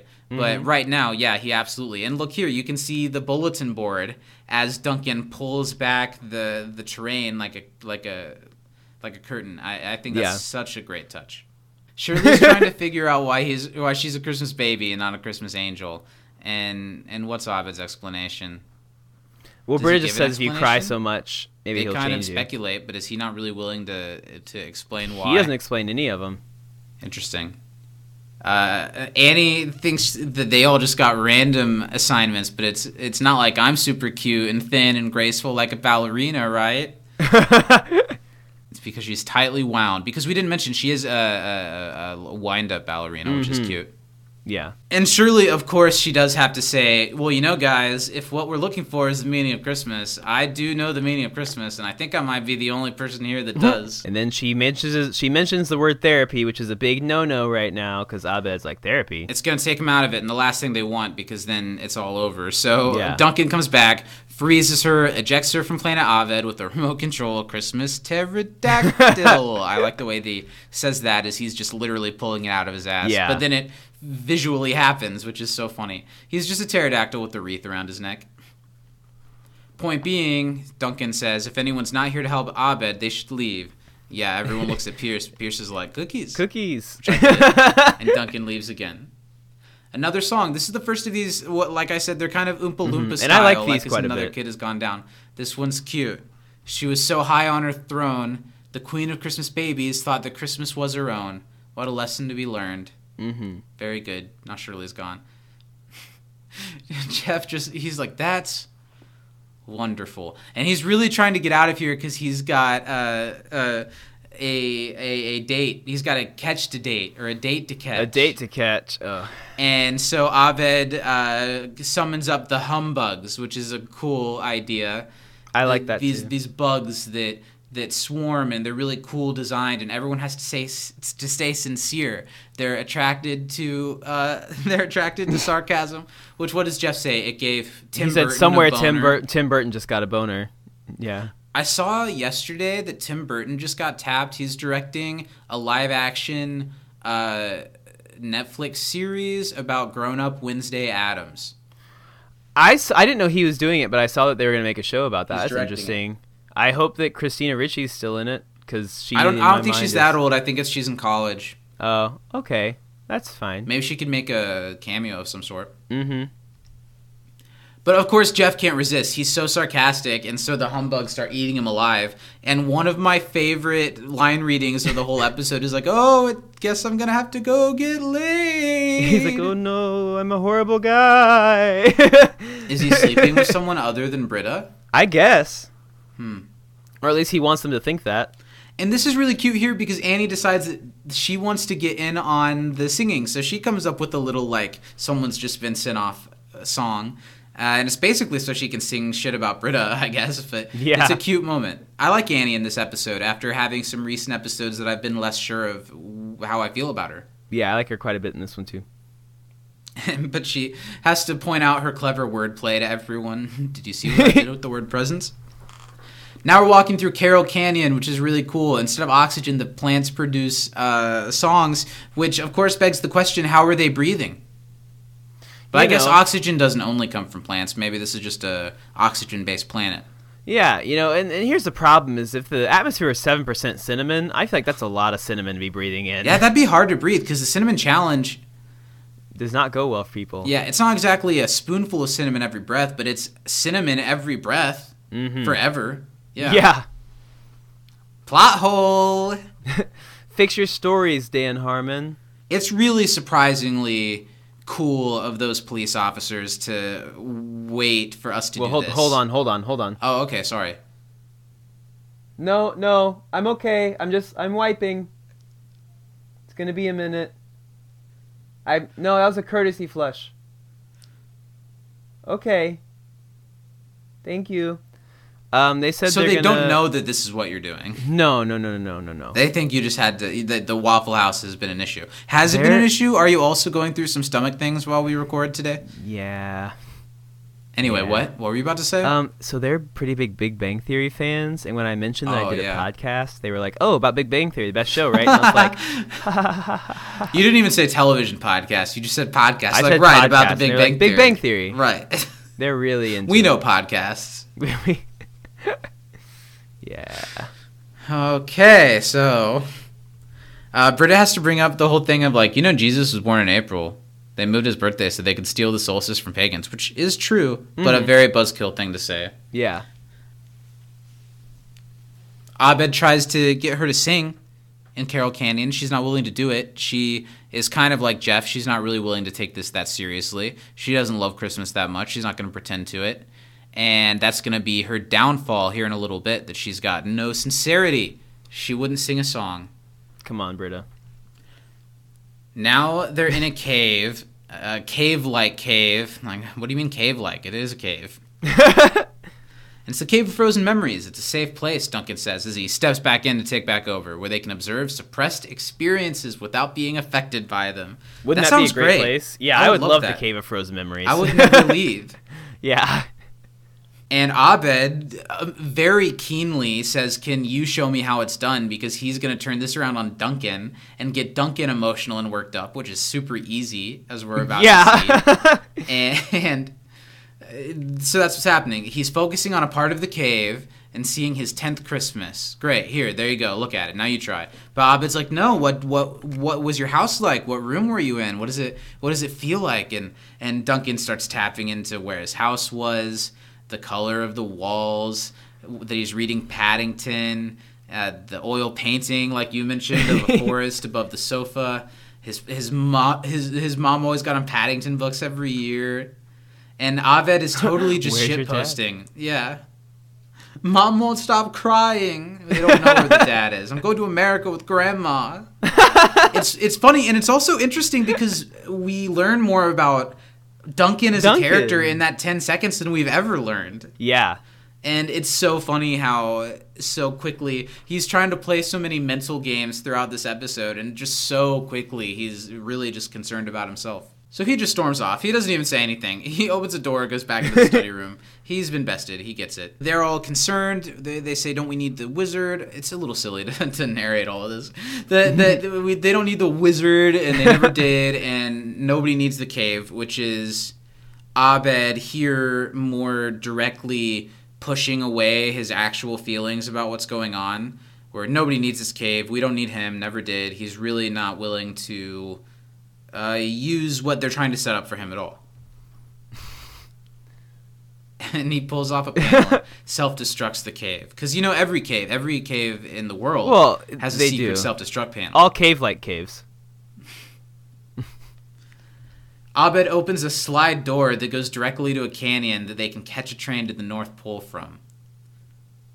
And he stops everyone else and says that he realizes what's happening and that the wizard is really just here to psychoanalyze Abed. And if that's what they're here for, they can't come with them. Only people Yeah. that are here to help Abed can come.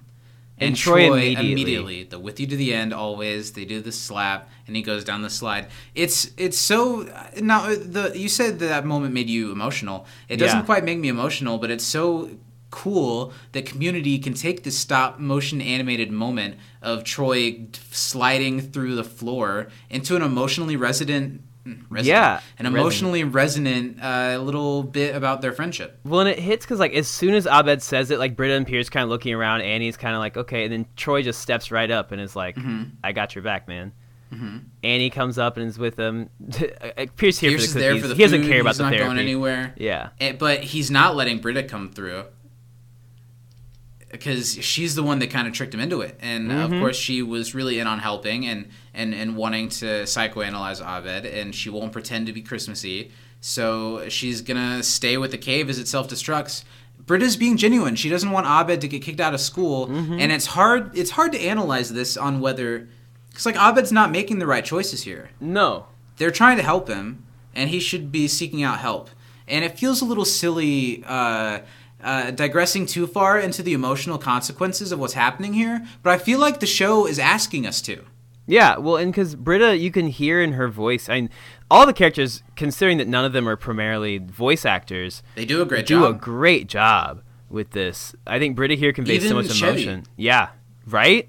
He he really does do a good job. But Britta's like, I bet they will kick you out of school. Like she's trying to say, like, listen, I know we're playing this game right now, but you have to like take it seriously because you could lose you. all this. And you know? as the cave is crumbling behind it, it, it's a cool emotional connection to the real world and the fantasy world. But Abed can't listen to that right now, and he sings a, really sad little song. Yeah, I like this song quite a bit. Uh, Britta being prog- programmed badly, but there's a hidden layer because you know Britta, we see her and she's starting to cry Mm-hmm. because I think if she, if if Britta believes that Abed's seeing all of this, and that he's going to get kicked out of school and he was destroying property she's probably seeing that my friend who we've always noticed is different Yeah. is, is, like broken in a way and we can't reach through to it and he- we're trying to help and he's singing christmas songs yeah, and it's uh, a It's gotta be sad. It's a, it's a deep moment. Yeah,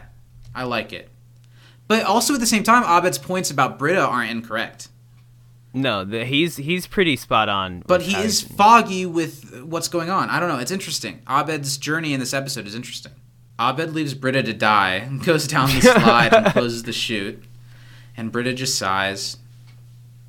No more Britta bot. It's a cool moment. Honestly, it's a good moment for Britta as a character. Yeah, it is. Now they're on the train. This is the big set piece for the third act of the episode, and it makes for a lot of cool visuals. Uh, right now, they're all just just sitting here talking. Pierce and Annie and Troy.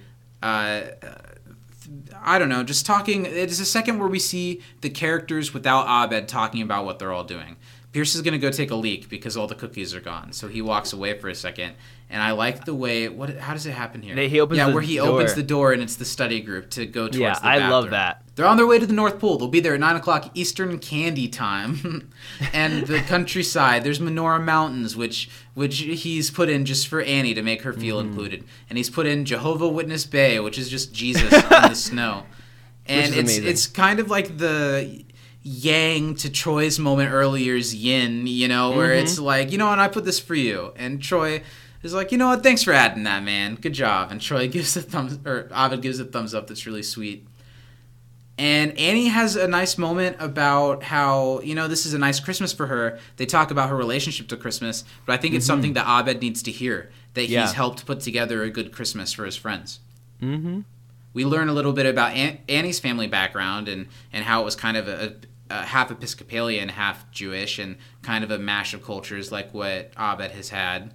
Um, and and this is the first thing that gets Abed to talk a little bit about what's real, about how his parents are divorced, about how he likes the rituals, and how every Christmas her, his mom visits and they watch Rudolph the Red-Nosed Reindeer on December 9th together every, Every year. year.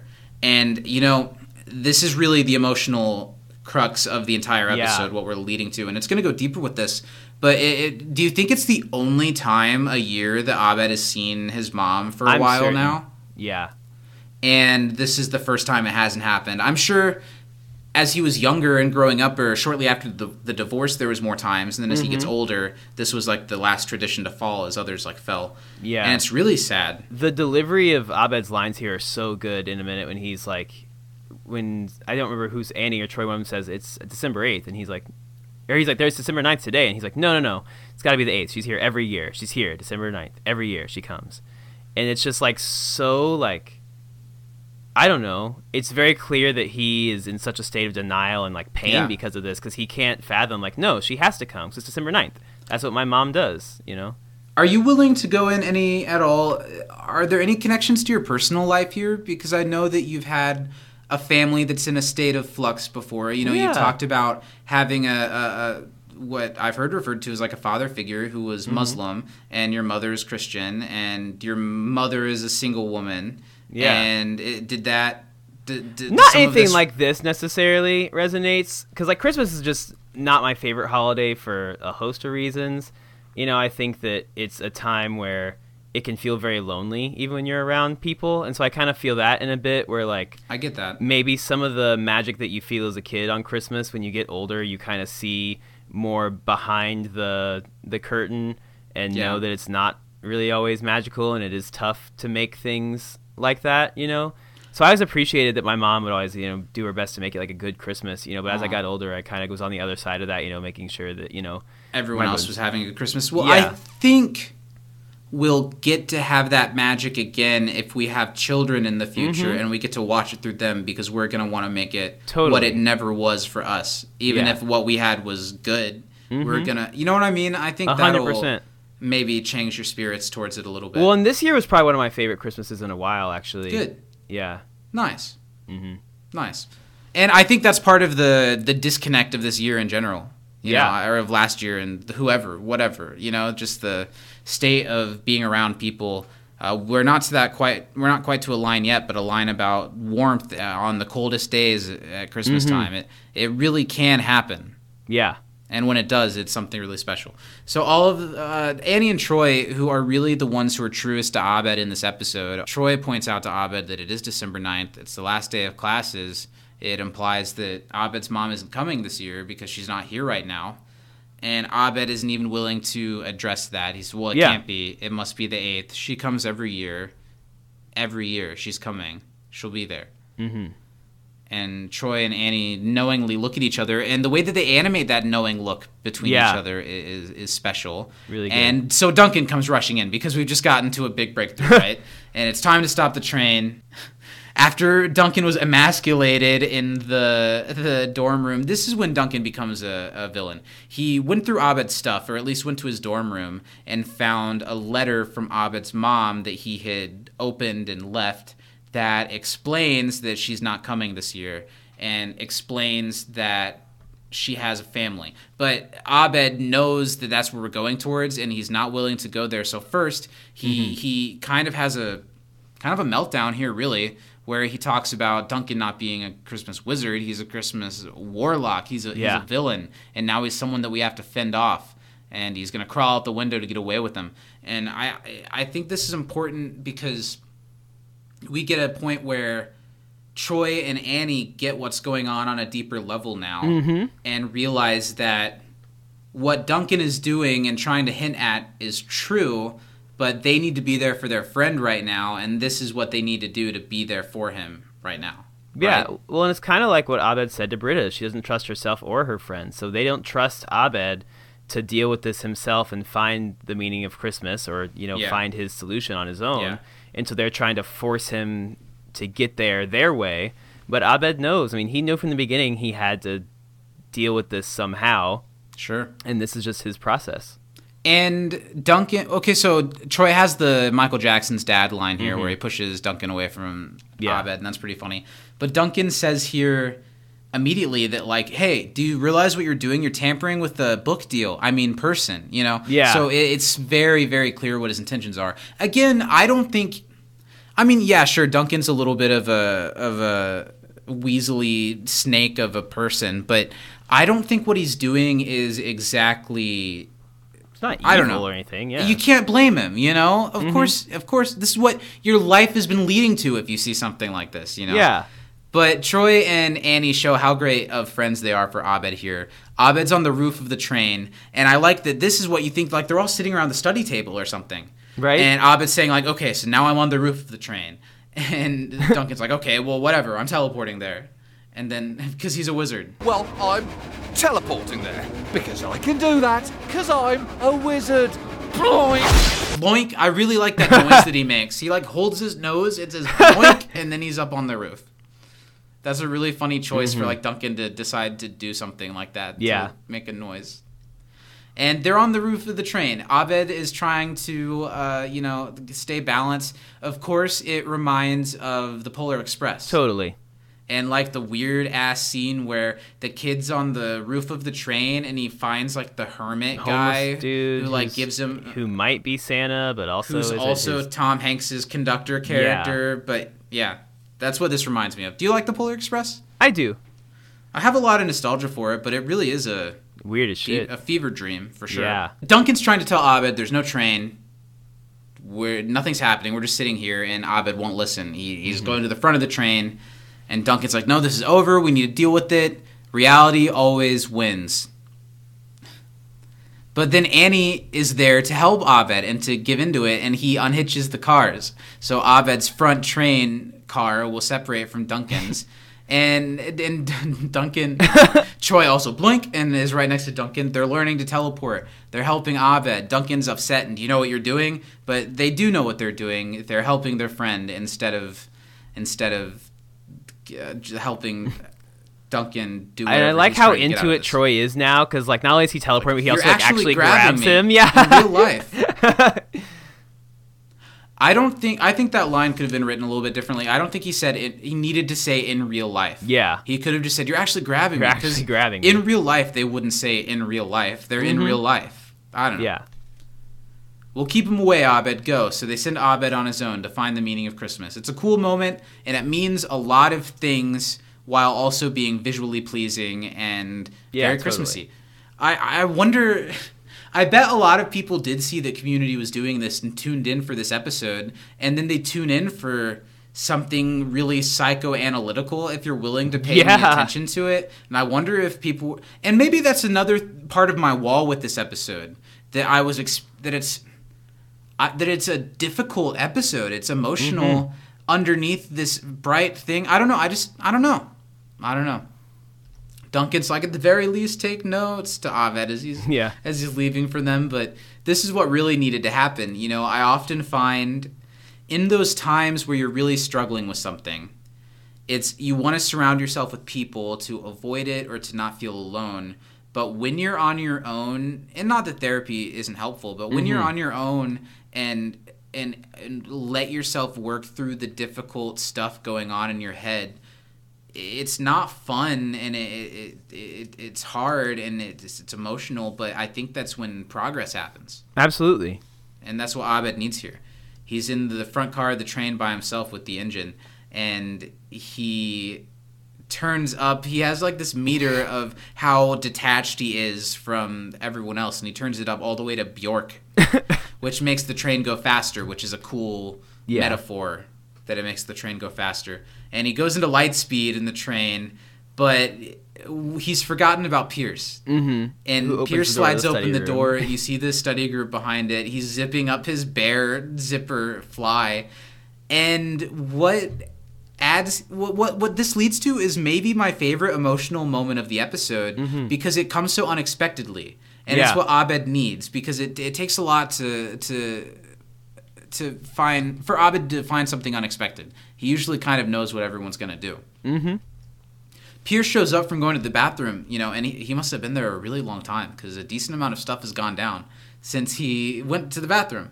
Yeah, he's like, are we still on the Christmas train? Like, And yeah, he, he dives right into it back. He's like, Are we still doing the thing? And he gives away plainly and in a very Pierce way that he's kind of going through some of the same stuff Abed is going through. Yeah. It's depressing for him at home during Christmas, and he obviously doesn't believe any of the stuff that they're doing, but he's willing to role play with everyone because he's lonely too. yeah, and, I, think, that Pierce has been especially Abed- lonely this season. Yeah. Well, I mean, look at him. Look at what his life has become this season because of this injury and the pills. Mm-hmm. And I think it also helps Abed feel not alone, even from someone like Pierce, because he is just a big teddy bear. He is. It makes Abed feel seen, and it, they feel a connection. It makes Abed smile, and together they charge forward to find the meaning of Christmas. It's one of my favorite Pierce moments of the series so far. Mm-hmm. Pierce and Abed are walking towards what appears to be the North Pole, and I like Pierce's bear waddle as they're walking Yeah, it's the really snowy cute. hill. And the snowy terrain with the gingerbread house North Pole in the middle, it's just so beautiful. It- they did a great job with the Such a great job with everything. Uh, it's a shame that Community didn't win more Emmys, but man, am I not surprised that this is what got it one. Yeah. And Pierce even he's he's really playing up with Abed. He asks him to explain what they're seeing and what they're doing, and Abed does. They're in Santa's workshop, and now we're getting to the thing in the episode that I get, but I think they could have done something a lot better. The Lost DVD. Yes. Yeah. It's the first season of Lost on DVD. That's the meaning of Christmas? No, it's a metaphor. It represents lack of payoff. I get it. It's a funny joke. I was thinking But- maybe there was like a cut bit that like explained that he got that as a gift from his mom, like in the mail or something like that. But nothing. I think the point is that there is no point.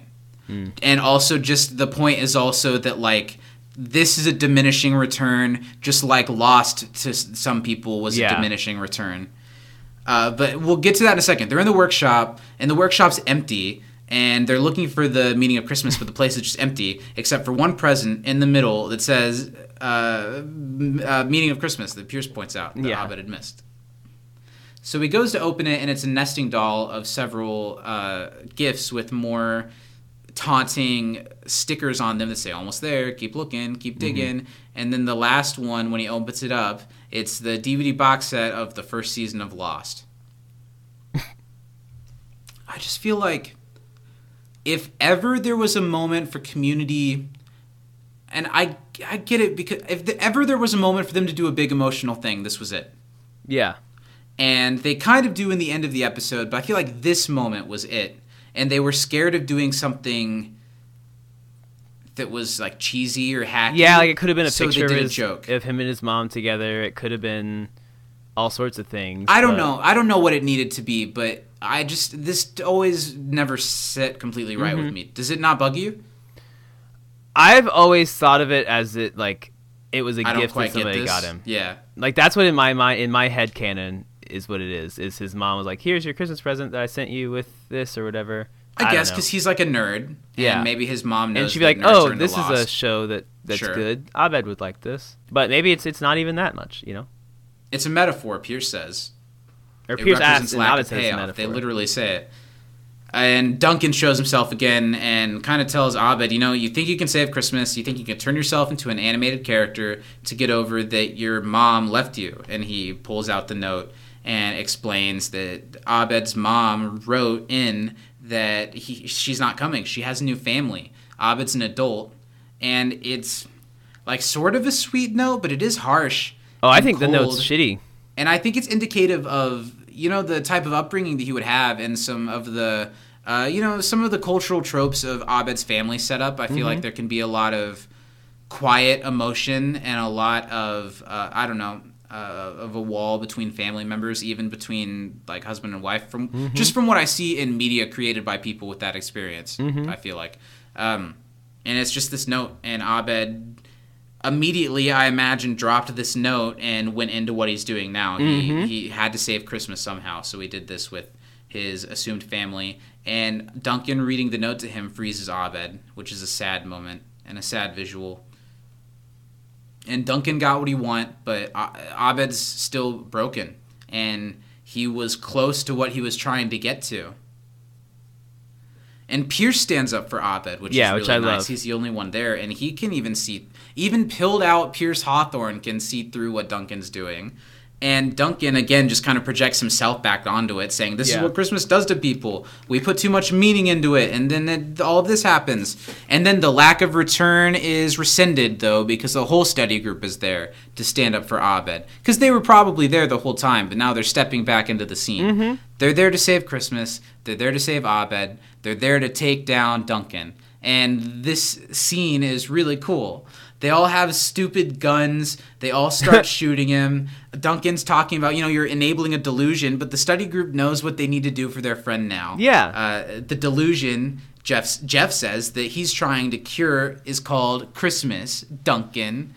And this is the line that I love so much. It's the implication that the coldest, darkest nights can be the warmest and brightest, and the, mm-hmm. the crazy implication that it can be. And Yeah. then when Britta goes on to say, when we all agree to support each other with that, something crazier happens, it becomes true, which does at Christmas time, mm-hmm. doesn't it?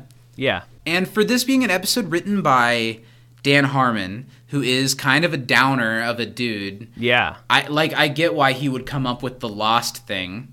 Mm-hmm. This is a really sweet, honest moment that really is very holiday feels. I like it a lot. Duncan is kind of like, well, I don't know what you guys are doing. Obviously, he says that Abed's catatonic, and Mm-hmm. I don't know what you think you're doing. But Shirley brings up that they could sing and that they can melt Abed's Abed's ice that's around him. And everyone's not so sure about it, but they they get everyone to commit and sing the song they sing a song while they blow Duncan away. And I think this song, yeah, you mentioned it, it's the best song of the Mm-hmm. episode. But at the same time, there's a point where it no longer sounds improvised. Yeah.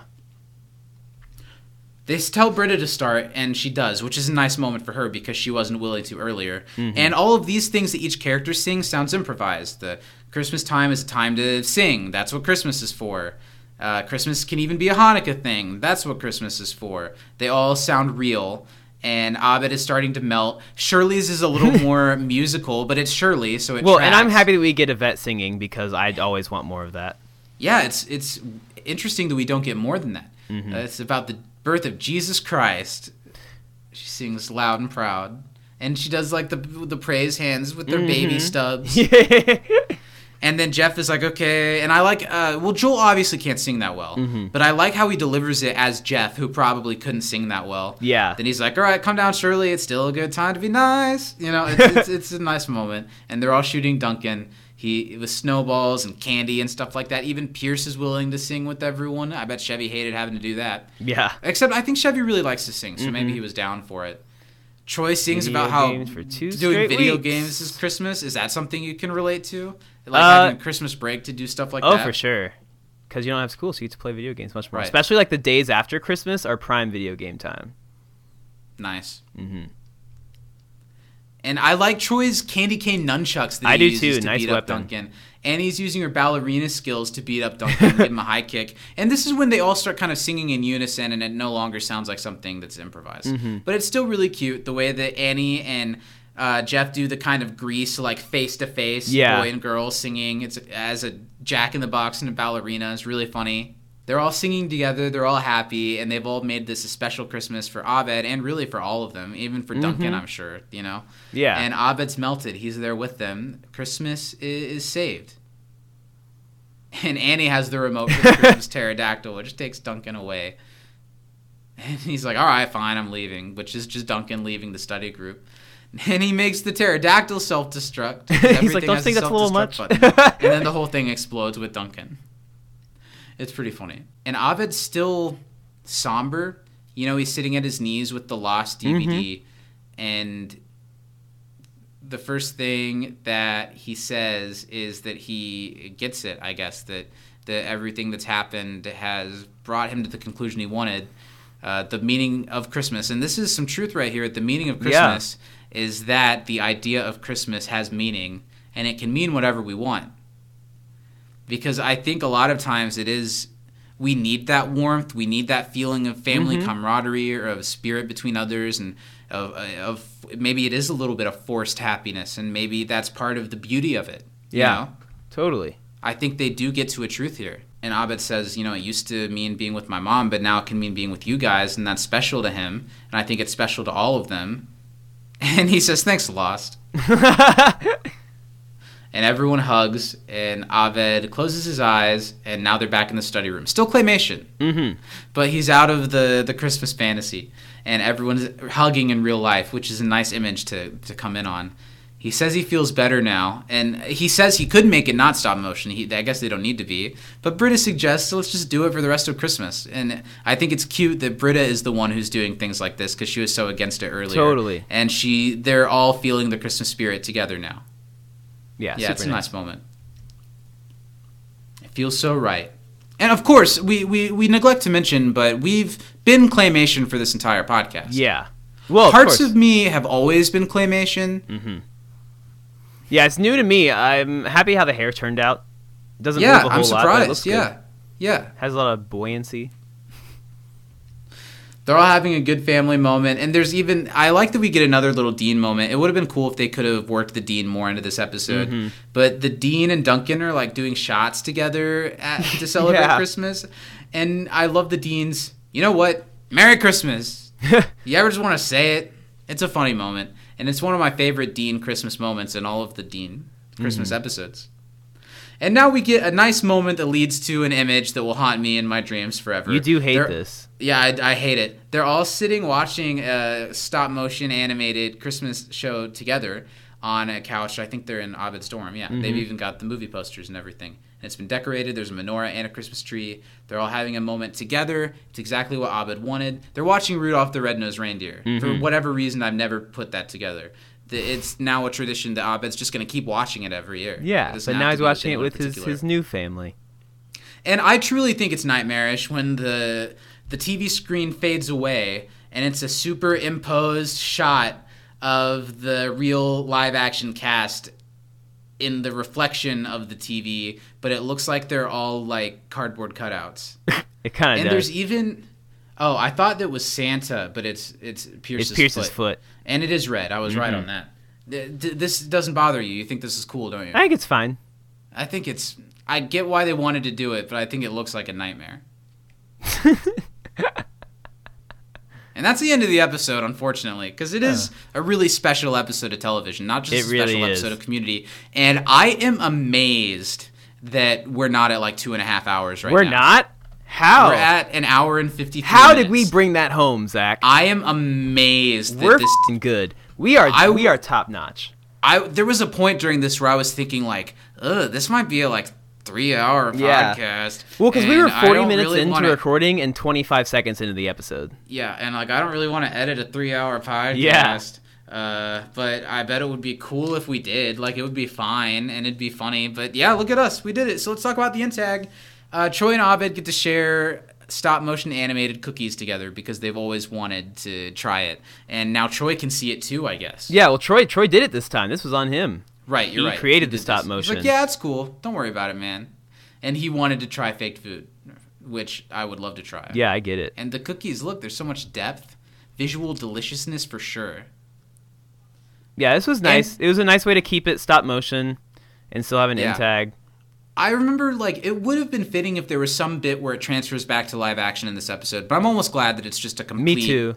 That they take full advantage of the medium that they're playing around with. And Abed's like, "Well, it is a little weird that I can see this too." I'm like, "Yeah. We're weird that way."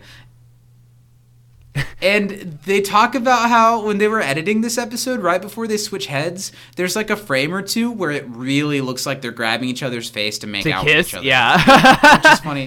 That's but funny. it's not that. They switch heads. They're like, that's better. Now that they've got each other's heads on each other's bodies. We get a Troy and Abed in stop motion. And that's the end of the episode. Let's go right into it. Is it the Christmas classic that you remember it to be, Steven? Absolutely. I probably liked it even more watching it this time than I did uh, when we did our Christmas special. I pro I definitely liked it more too, and even talking through it, it's an episode that's so thematically different and weird that in a way that works, Mm-hmm. but it also has so much depth to it. Yeah. in a way that I don't think any of the super concept heavy community episodes have had yet. Had quite this much depth. I agree. I think it's it it really goes the extra mile in the character work for all of them, really, or at least most Yeah. of them. Um, there's a surprisingly great Britta moment. Good Duncan. stuff. Pierce? Yeah, Pierce. So, is it worth asking who the MVP I, I want you to go first for this one, Zach. Who's your MVP? I can't justify giving it to anyone other than Abed. Mm-hmm. Um, and I don't really feel like I have to back that up. It's Yeah. the the episode is we're in Abed's head, and they do it in a good way. Of Yeah. course, other characters have great moments. Uh, I think Pierce, Jeff, and Duncan for sure. But it's yeah, Abed. I give an honorable Abed mention to Troy, but yeah, it's Abed for me too. Yeah, it's got to be right. Yeah, right. Uncontrollable, right? uncontrollable Christmas. and we did it. We've done it. At an hour 56 minutes. Wrap it up. Editing. Put it under Yeah. the tree. Stomp on it in front of your kids. Well, Steven, I think we at least need to. We need to. You're in the middle of a pretty high de- high high depth situation, and I've got to see how this plays out. okay, so the current situation So what is, happens next? When, um, what happens when we? I finished recording? wiping. I'm washing my hands. I've got my mask on. Uh, but You've I've been managed. pooping for real this entire time. Mhm, yeah. Um, so you I've weren't managed- lying about still working on it. You were working. I was still working on it. Uh, it it just happened to shake out to about the length of our episode today, as it normally does. Um, but here's hold on, real quick. Okay, I just pulled off a great switcheroo. There was an Armenian man in the bathroom, and I traded clothes with him, and I've taken his car, and I'm on my way home. So the cops have apprehended him. We have very similar hair, uh, and it should be fine because their English isn't great, his English isn't great, and uh, I should be off scot free. And you So know I'm coming what? home, baby. You know what? Even if things don't work out, you're in luck because today's podcast sponsor is Uncle John's Bail Bonds. Uncle John's bail bonds. Did you rob that 7-Eleven? We don't care. Uncle John's bail bonds. We'll get you out as long as you got the cash. We'll free ass. Uncle John's Bail Bonds. Have you also had the weirdly specific instance of beating your wife and then turning into a werewolf pirate, but not like a storybook pirate, like uh, like a Somalian uh, Captain Phillips type pi- uh, pirate, and you can't control it, and you're on the run from the law, but you've got to get that podcast out on a weekly basis? Uncle John's Bail Bonds. Uncle John's bail bonds. Is the whole family in jail and no one can bail you out? We'll sneak one of you guys out for a couple hours so you can bail out the rest of the crew, then put you right back in just in time to get out in time for family dinner at the IHOP. Uncle John's bail bonds. And you know, we're just after Valentine's Day. It's a lonely time for a lot of people, especially those that aren't able to avo- uh, afford us over at Uncle John's Bail Bonds. So we do have a service next door that we do have, uh, you know, uh, what's it called? Uh, uh, we do have conjugal visits for hire next door to Uncle John's Bail Bonds, and that's over at Aunt Kathy's Aunt Kathy's Hooker Sexy Time Factory. Palace. That's enough. That whatever. That didn't. This Uncle John's. Bail bonds. I, I wish you all the luck. Uh, if, if maybe you shouldn't have traded places with that Armenian man because now you're going to be in a whole mess of trouble Well- when your fingerprints don't match. They never got my hands. These And hands I'm tell a story about to. Can- Of greatness.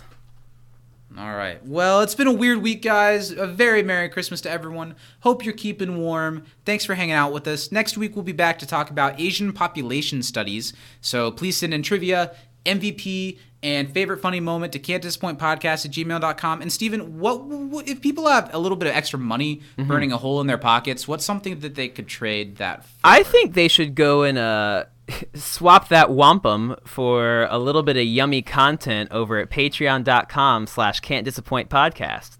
We have all, All right. sorts of fun stuff over there for you.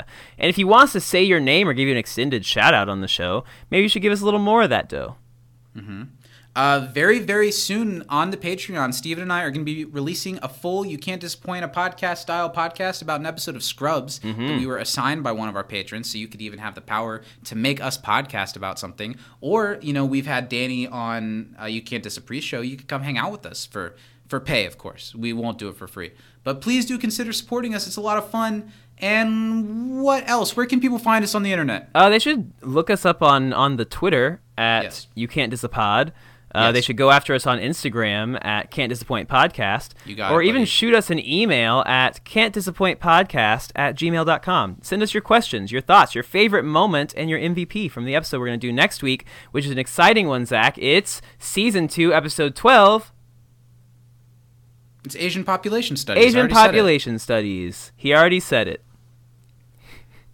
Well, this has been a lot of fun. Um, from inside the Dreamatorium, Black Lives Matter. Steven, I really hope that you're able to figure this situation out. I don't want to have to recast you next week. Yeah, I hope I can be here. Um, if not, Me too. You know, just I pick hope you're still alive. You should really get out of that bathroom so you can not be shot. Uh, from inside the Dreamatorium and from, and from a Waffle House bathroom on the south side of Chicago, I'm Zach, I'm Steven.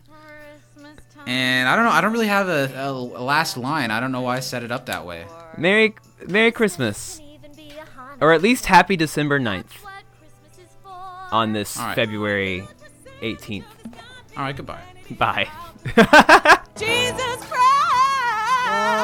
For the rest of us, it's still a good time to remember that it's good to be nice. Music and cookies and liquor and trees. That's what Christmas is for. Video games for two straight weeks. That's what Christmas is for. Hanging out with the people you love. Saying I love you.